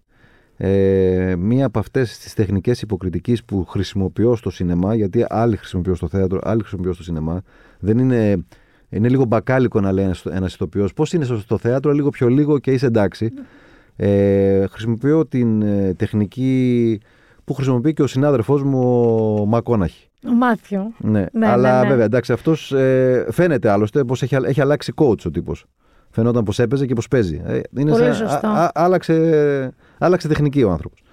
Ε, με, αυτή, με αυτή την τεχνική παλεύω, αυτή την τεχνική προσπαθώ που έχει να κάνει μ, με τις εικόνες και τις ατμόσφαιρες και προέρχεται από τον, ε, από τον Τζέχοφ, Μμμ. όχι τον Αντών, τον, ζωγρα- τον συγγραφέα, αλλά τον Μιχαήλ, έναν ε, από τους μαθητές του Στανισλάσκη. Ε, αυτό κάνουν όλοι οι συνάδελφοι οι Αμερικάνοι, οι συνάδελφοί μου. Αυτό προσπαθώ να κάνω κι εγώ. Με, αυ- με αυτή την τεχνική ασχολούμαι. Ε, τώρα, ε, το... έτσι λοιπόν, δεν είναι ότι αντιγράφω κάτι. Όχι, ρε παιδί μου, αν, Απλά αν σου χρησιμοποιώ, αρέσει χρησιμοποιώ κάποιος, τις ναι. ίδιες τεχνικές. Ωραία. Άρα, ε, εγώ true detective θα ποντάρω. Καλά, να εντάξει. γίνεται, να γίνεται. Όλα αυτά που είπες είναι καταπληκτικά. Αυτοί οι συνάδελφοί μας οι- στην Αμερική το, την ξέρουν πολύ καλά αυτή την τεχνική και ασχολούνται χρόνια με αυτήν και την έχουν φτάσει σε πολύ ψηλά επίπεδα. Ναι, ρε παιδί μου, ακόμα και στις πιο, πώς να σου πω, εύκολες και εύπεπτες αστυνομικές σειρές, ο detective ο οποίος έχει αντιμετωπίσει τέτοιες υποθέσεις και χειρότερες κτλ. Εντάξει, δεν μπορεί. Εννοείται ότι σπάει από υπόθεση σε ναι, ναι, ναι, υπόθεση. δε- ναι, ήταν η δουλειά που κάνεις έτσι. Είναι Τι να- τι αυτό. να και κάνουμε. είναι και στην πραγματικότητα αυτό. Δηλαδή, ειδικά άνθρωποι που ασχολούνται π.χ. με υποθέσεις παιδιών. Ναι, εντάξει, ναι. δεν γίνεται. Δεν, Δεν μπορεί γίνεται. να μη σε ακουμπάει. Δεν μπορεί να μην γράφει αυτό στα μάτια σου. Και αυτή είναι η έρευνα που κάνω εγώ στο ποιο πια. Κάνω την έρευνα, δηλαδή το τι, τι μάτια έχει αυτός ο άνθρωπος. Ναι. Τι κουβαλάει, ποια ποιος είναι μια, α, η ατμόσφαιρα, ποια είναι η ψυχοσύνθεση, ποιος είναι ο χρονορυθμός του. Αγχωθήκατε που εγώ όταν είδα το τρέιλερ, γιατί ήμουν από αυτούς που είδαμε το επεισόδιο σε Α, ωραία. πρεμιέρα. Ναι. Πριν πρεμιέρα. Ε, και λέω, ρε εσύ ελληνική σειρά αστυνομική με παιδάκια. ναι. Ε, είναι πρωτοφανές. Δηλαδή τα Ναι. παιδάκια ως σε, κρα- σε crime σειρά και στην Αμερική τα κουμπάνε συγκεκριμένες Ναι, φορές, συγκεκριμένες σειρές. Και εσείς άντε καλησπέρα, παιδάκια. Καλησπέρα, στην εννιά- υπόθεση. εννιά- εννιά. Εννιά παιδάκια. Αγχωθήκατε ότι μπορεί ο κόσμος να, λίγο να κλωτσίσει σε αυτό γιατί δεν είναι εκπαιδευμένος, ίσως. Εγώ προσωπικά δεν έχω σχέση με αυτά. Δεν έχει σχέση με Εγώ αυτά. είμαι ο αστυνόμος Α και ψάχνω τα παιδάκια. Τώρα ποιος θα αγχωθεί, αν αγχωθεί το Μέγκα; Δεν ξέρω πώς μπορώ να σου Άρα- αποσπάσω την προσοχή να σε ρωτήσω γρήγορα. Θα τα βρεις και να μου απαντήσεις με spoiler. δεν, δεν, σπο- δεν, Ξέρεις όλη την ιστορία τώρα που μιλάμε, Ε, έχει βέβαια. πάρει όλο το σενάριο; Εννοείται. Δεν θα έπρεπε να στο δώσουν με Τμηματικά. τη σταγόνα. Ε, Ενώ έστω να σου κρατήσουν το τέλος, ρε παιδάκι μου. Ότι θα έπαιζα διαφορετικά, ας πούμε. Δεν ξέρω. σω να το βίωνε. Αυτό λίγοι σκηνοθέτες το έχουν επιχειρη- επιχειρήσει, όπως ο Ταρκόφσκι σε κάποιους τοπιού του να δίνει μόνο φραγμέντα του, του σεναρίου. Ε, αλλά πρέπει να είσαι τουλάχιστον ο Ταρκόφσκι για να το κάνεις αυτό σε έναν ηθοποιό όπως είμαι εγώ. Δηλαδή δεν σε συμφέρει. Είναι Δεν σε καλύ- συμφέρει γιατί δεν σε θα συμφέρει. χτίσει το όλο Ναι. του. Καλύτερα να μου δώσεις όλο το σενάριο να, και να σου προτείνω ένα ολόκληρο ε, οικοδόμημα υποκριτικό παρά να ξέρεις, μαζί μου να το παίζεις ότι τώρα θα σου δώσω κάτι και τώρα θα σου δώσω κάτι άλλο. Εντάξει τώρα. Ξέρεις. Και θα μου πεις λίγο, λίγο πριν σε χαιρετήσω και για τα υπέροχα άλογα. Ναι. Ε, είδα το τρέιλερ, γι' αυτό λέ- έχω λυσάξει να το δω. Δηλαδή θα Ναι. το δω μέσα στο Σαββατοκύριακο. Ναι. Όπου ήρθε κάτι πάλι καρασκοτεινός. Ε, σκοτεινός χαρακτήρας. Εντάξει, δαρμένος από τη ζωή θες, Δαρμένος. αναγκασμένος από τη ζωή θες. Μα έτσι δεν είμαστε όλοι. Σκοτεινός πάλι, φουλ. Ε, που είναι, κα- μου λανθυμίζει, έχει λίγο obscure, ας πούμε, οπτική Ναι, ναι, ναι, και ναι. σενάριο. Και μου παρασιτίζει με τη λογική του Parasite του Οσκαρικού. Ναι, ναι, ναι. Είναι λίγο αρρωστημένο, θα το έλεγα. Καλά αρρωστημένο. Σαν σενάριο είναι υπέροχο, Ναι. γιατί είναι όλο η μάχη του ανθρώπου με το τι θέλει, με το τι μπορεί και μέχρι που φτάνει για να το. Ναι, να το αποκτήσει. αποκτήσει. Ναι. Ε, σινεμά, οι ταινίες σου είναι μία και μία που έψαξα λίγο τη, Ναι. μέχρι τώρα. Ε, θέλεις, πιστεύεις ότι μπορεί η Ελλάδα να έχει σινεμά, πραγματικά βιομηχανία. Ο, δεν το λέω ρε παιδί μου Hollywood, αλλά να Hollywood, έχει αλλά. σταθερότητα. Γιατί η θεατρική παραγωγή έχει τεράστια. Ναι, ναι, ναι. Τηλεόραση, δόξα τω Θεώ, ναι. Όχι απαραίτητα καλή, κακή, αλλά πολύ. Σινεμά, Δεν ξέρω. Πραγματικά δεν ξέρω. Ε, το σινεμά πρέπει να αντιληφθούμε ότι είναι ένα πάρα πολύ ακριβό σπορ. Δεν είναι αστεία δηλαδή. Για να κάνεις μια ταινία στην Αμερική, ας πούμε μια low budget ταινία, ξέρω εγώ είναι 25 εκατομμύρια. Δεν ξέρω.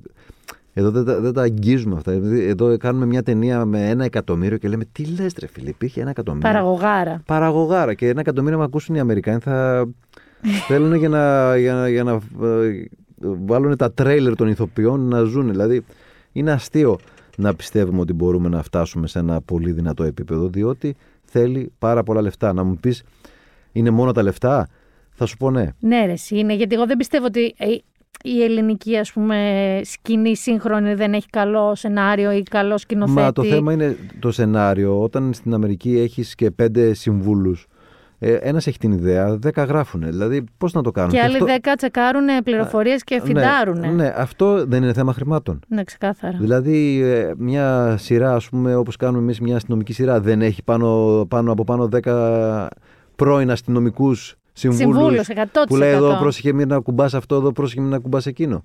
Σωστό. Έχεις Πώς θα απόλυτο γίνει. Ε, δίκιο. το έχουμε, και εμείς έχουμε κατά κάποιο τρόπο, αλλά πολύ πιο Περιορισμένο. περιορισμένο. Είναι λίγο homemade, είναι πιο βιοτεχνικό ας πούμε το δικό μας Είναι, μοντέλο και ακριβώς. δεν ξέρω, η αλήθεια είναι ότι αν πάρεις αναλογικά τη χώρα και το τι συμβαίνει στα διάφορα επαγγέλματα σε κάτι τόσο ακριβό για να είναι έστω και indie που λέμε Ναι, ναι, ναι. ε, τα εναλλακτικά, ωστόσο το Καλαζάρι είχε κάτι για βραβείο, κάπου κάτι είχε διαβάσει ότι κάπου ήταν να πας. Ναι, μα βέβαια. Ήταν- Καλά το Καλαζάρι πήγε σε 22 φεστιβάλ ανά τον κόσμο. Ότι ε, ε, έχουμε πορείες στα φεστιβάλ, έχουμε τεράστιες πορείες στην Ελλάδα. Απλά δεν ξέρω τι γίνεται με το, ε- με το εμπορ- εμπορικό κομμάτι. Μμμ. Το Καλαζάρι πήρε βραβείο και, στο, και στην Ολλανδία, πήρε βραβείο και επιλέχθηκε στις ε, καλύτερες ταινίες στη Νέα Υόρκη, Best, ε, best ε, Film, ε, Best New Director, ε, στο MoMA, στο... Α, μπράβο, ναι, θα πεζόταν στο ΜΟΜΑ. Θα Στο παίζονταν- Μουσείο Μοντέρνας Τέχνης της στο- Νέας Υόρκης. Ναι, δηλαδή έ- έκανε φοβερή πορεία. Ε, αλλά το θέμα είναι πέρα από το καλλιτεχνικό κομμάτι, το οποίο είναι τα φεστιβάλ και τα βραβεία, είναι και το εμπορικό κομμάτι. Και αυτή τη στιγμή ο κόσμος είναι αρκετά δύσπιστος σε σχέση με την ελληνική παραγωγή στο σινεμά. Μέχρι τώρα φαίνεται ότι, ξέρεις, λίγο... Θέλει, θέλει ακόμα και εκεί το, πώς να σου πω, το τηλεοπτικό χιτάκι του, να το πω κομψά. Δηλαδή θέλει πάλι κάτι Ναι, οικείο. Ή, ή, ή, ή θέλει να, το, να του κερδίσει την εμπιστοσύνη ότι παρόλο που δεν το γνωρίζεις, δεν είναι, καλυτε- δεν είναι τηλεοπτικό, είναι κάτι που αξίζει να δώσεις 8-10 ευρώ και να περάσει τη βραδιά σου. Εγώ θέλω να σου πω ότι θεωρώ ότι αξίζει και το λέω και από εδώ όσοι μας ακούτε, ότι το υπέροχα άλογα ε, επίσης διέκρινα πάρα πολύ ωραία φωτογραφία, πάρα Ναι. πολύ ωραία σκηνοθεσία στο τρέιλερ που είδα και θέλω πάρα πολύ να το δω και το προτείνω γιατί το σιωπηλό δρόμο ήδη τον βλέπουν. Ναι. ε, μπείτε και δώστε και κανένα λεπτό να δείτε τα υπέροχα άλογα γιατί είναι πάρα πολύ ωραία προσπάθεια και ενδιαφέρουσα. Ε, και ε, θέλω να σε ρωτήσω και κάτι ε, τελευταίο με ποια λογική, αφού δεν θα μου πεις τίποτα για τον ε, σιωπηλό δρόμο. Θέλεις να σου πω; Θέλω πάρα πολύ να μου Λοιπόν, πεις. άκου να δεις τι γίνεται στο τέλος. και λέει από οπουδήποτε έχει πάει θα το πει εδώ. Διάβασα τη συνέντευξή σου στο One Man που έδωσε πρόσφατα στο Θοδωρή Δημητρόπουλο ναι. και μου άρεσε. Βέβαια, τώρα που σε γνωρίζω λίγο είναι, είναι λογικό. Είχες μία. Δηλαδή, είπες κάτι το οποίο εκ πρώτης ξενίζει ότι ζούμε σε μια πολύ καλή εποχή και το μέλλον που μας περιμένει είναι καλύτερο. Έτσι είναι. Ενώ ζούμε τον απόλυτο ζόφο αυτή τη στιγμή. Ε, έτσι το βλέπουμε εμείς. Αλλά είχες πάρα πολύ δίκιο και μάλιστα είπες και σε σχέση με την κόρη σου ας πούμε, και το μητού ότι είναι μια πολύ καλή στιγμή αυτό το τώρα και κάνουμε άλματα προς έναν καλύτερο κόσμο. Έτσι. Το πιστεύεις; Πάρα πολύ. Ε, ε, κοίτα να σου πω, όταν ε, κοιτάς τα πράγματα από κάτω σου φαίνονται τεράστια. Άμα τα δεις από πάνω δεν είναι τίποτα. Ε, με ποια έννοια; Ότι πραγματικά ε, ζούμε στην καλύτερη περίοδο, της, ε, η φάση της ανθρωπότητας είναι στην καλύτερη της περίοδο. Ε, δεν είναι άμα σκεφτείς τι γινόταν πριν 100, πριν 200, πριν 500 χρόνια. Δηλαδή, άμα, άμα, σου, άμα θυμάμαι τις ιστορίες του πατέρα μου, τώρα είναι 80 χρονών ο πατέρας μου. Κάτι ιστορίες, δηλαδή οι άνθρωποι να σκουπίζουν τα, από τα μάτια τη ψήρε, γιατί δεν έβλεπε ο άλλος από τις ψήρε. Γιατί, δηλαδή, μιλάμε τώρα για άλλες εποχές. Μιλάμε για σκληρά, πραγματικά σκληρά Ναι. πράγματα. Και εμείς τώρα εδώ πέρα είμαστε ότι, Αχ, δεν μπόρεσα να πάω στη- στο HM να αγοράσω ένα μπλουζάκι. Δηλαδή, τα προβλήματά μας δεν είναι τόσο, τόσο σοβαρά. Να μου πεις ότι υπάρχουν και πιο σοβαρά προβλήματα. Πράγματι. Αλλά το, η ανθρωπότητα προχωράει. Ισχύει αυτό. Η ανθρωπότητα μαθαίνει από τα λάθη της. Ο άνθρωπος είναι, ε, είναι ένα, ένα, ένα φωτεινό πλάσμα. Δεν, ε, σίγουρα έχει σκοτάδια, αλλά είναι ένα φωτεινό πλάσμα. Κοιτάει, είναι ο άνω θρόσκο, κοιτάει ψηλά. Κοιτάει να φτάσει κά- κάπου που δεν είναι. Και θα φτάσει. Σε λίγο καιρό θα γίνουμε διαπλανητικοί. Έχει ξεκινήσει η SpaceX, ο, ο Elon Ο Elon Musk. Musk, εντάξει, δεν έχω πολύ εμπιστοσύνη. Αρχίζει και αυτός και μου φαίνεται λίγο. Αρχίζει και το χάνει, αλλά εντάξει. Αλλά ε, θα, η ανθρωπότητα θέλει να εξελιχθεί. Εξελίσσεται, είναι φανερό από τα αρχαία έργα, ε, από τα, από τις αρχαίες ελληνικές, τραγω, τις τρα- αρχαίες ελληνικές τραγωδίες μέχρι τα πιο σύγχρονα ε, φαίνεται αυτό. Φαίνεται ότι εξελισσόμαστε. Και πράγματι, ναι, χαίρομαι που έγινε αυτό το Me Too, διότι πράγματι φέρνω την κόρη μου σε μια κοινωνία όπου έχει, υπάρχει ένα προηγούμενο ότι κοίτα να δεις μεγάλε, δεν, θα, δεν περνάνε αυτές οι συμπεριφορές εδώ πέρα. Ναι, αυτό διότι τελειώνει. θα σε καταγγείλω, διότι θα σε βγάλω έξω και δεν θα, δεν θα, δεν θα κρίνουν εμένα, θα κρίνουν εσένα που το έκανες. Και ξέρεις και τη σκέφτομαι ότι η κόρη σου μέχρι να μεγαλώσει, επειδή είναι μικρούλα, Θα έχουν πιθανότατα δεν θα ασχολείται καν. Δεν θα πρέπει Ναι. καν να το σκέφτεται αυτό το Ακριβώς. πράγμα τότε. Θα, θα το έχουμε λύσει εμείς. Θα το και έχουμε πρέπει, λύσει να το, εμείς. πρέπει να το λύσουμε εμείς.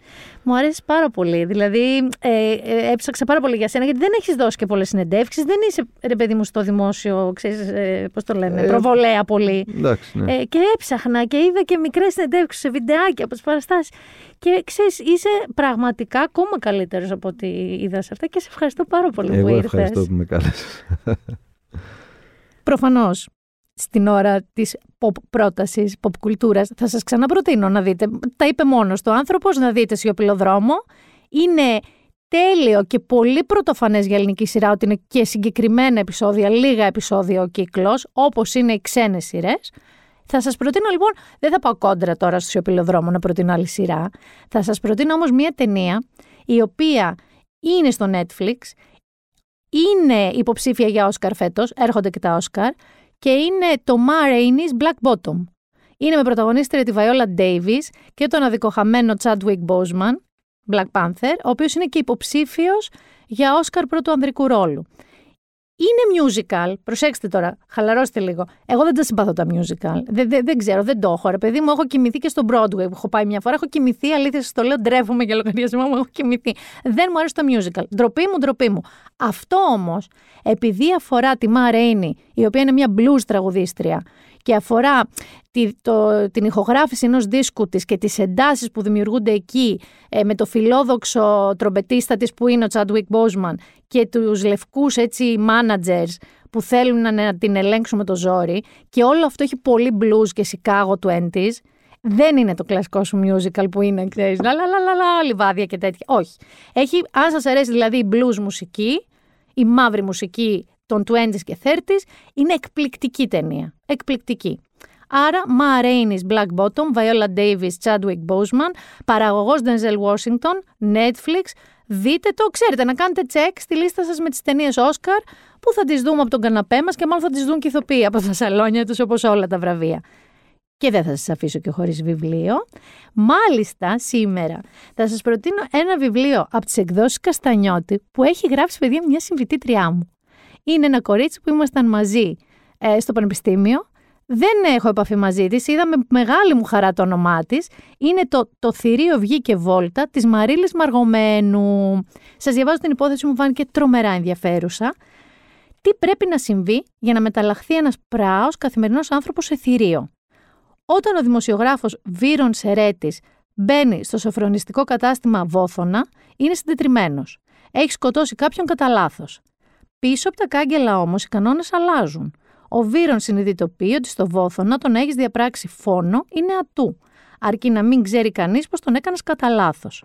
Ανάμεσα σε απαταιώνες και φωνιάδες, σε γκάνγκστερ και serial killer, ο Βύρον προσπαθεί να ισορροπήσει. Με τρόμο βλέπει τον εαυτό του να τα καταφέρνει ανησυχητικά καλά. Ο Βίρον έχει όλα τα ταλέντα ενός επιτυχημένου εγκληματία. Το μόνο εμπόδιο είναι οι αναστολές του. Όταν γνωρίζει το πραγματικό αφεντικό της φυλακής, τον αρχιμαφιόζο Φόντα Αριστέα, αυτό αλλάζει. Οι δυο τους είναι σαν να βρίσκονται σε διαφορετικά σημεία της ίδιας τροχιάς. Ο Βίρον στην αρχή της και ο Αριστέας στο τέρμα της. Όταν βρεθεί κάποιος να σου δείξει το δρόμο, η μετάλλαξη είναι θέμα χρόνου. Το θηρίο βγαίνει βόλτα και πια δεν υπάρχει τίποτα που να μπορεί να το σταματήσει. Είναι στην πραγματικότητα η πορεία ενός κατά λάθος δολοφόνου, ενός ανθρώπου που σκότωσε κάποιον από ατύχημα, μπαίνει στη φυλακή και εκεί για να επιβιώσει ανασύρει το θηρίο που κρύβουμε όλοι μέσα μας να ξέρετε, απλά στη δική του περίπτωση μάλλον δεν θα μπορέσει να το μαζέψει. Είναι λοιπόν το θηρίο βγήκε βόλτα, Μαρίλη Μαργομένου, πολύ ενδιαφέρον μου ακούγεται. Μαρίλη μου, φιλιά αν το ακούσεις ποτέ θα το διαβάσω και για να σας χαιρετήσω. Μέχρι την επόμενη φορά, κοντεύει και το Πάσχα μας, δεν έχω ιδέα για τα τροπάρια, δεν θα πούμε τίποτα για τροπάρια, δεν ξέρω.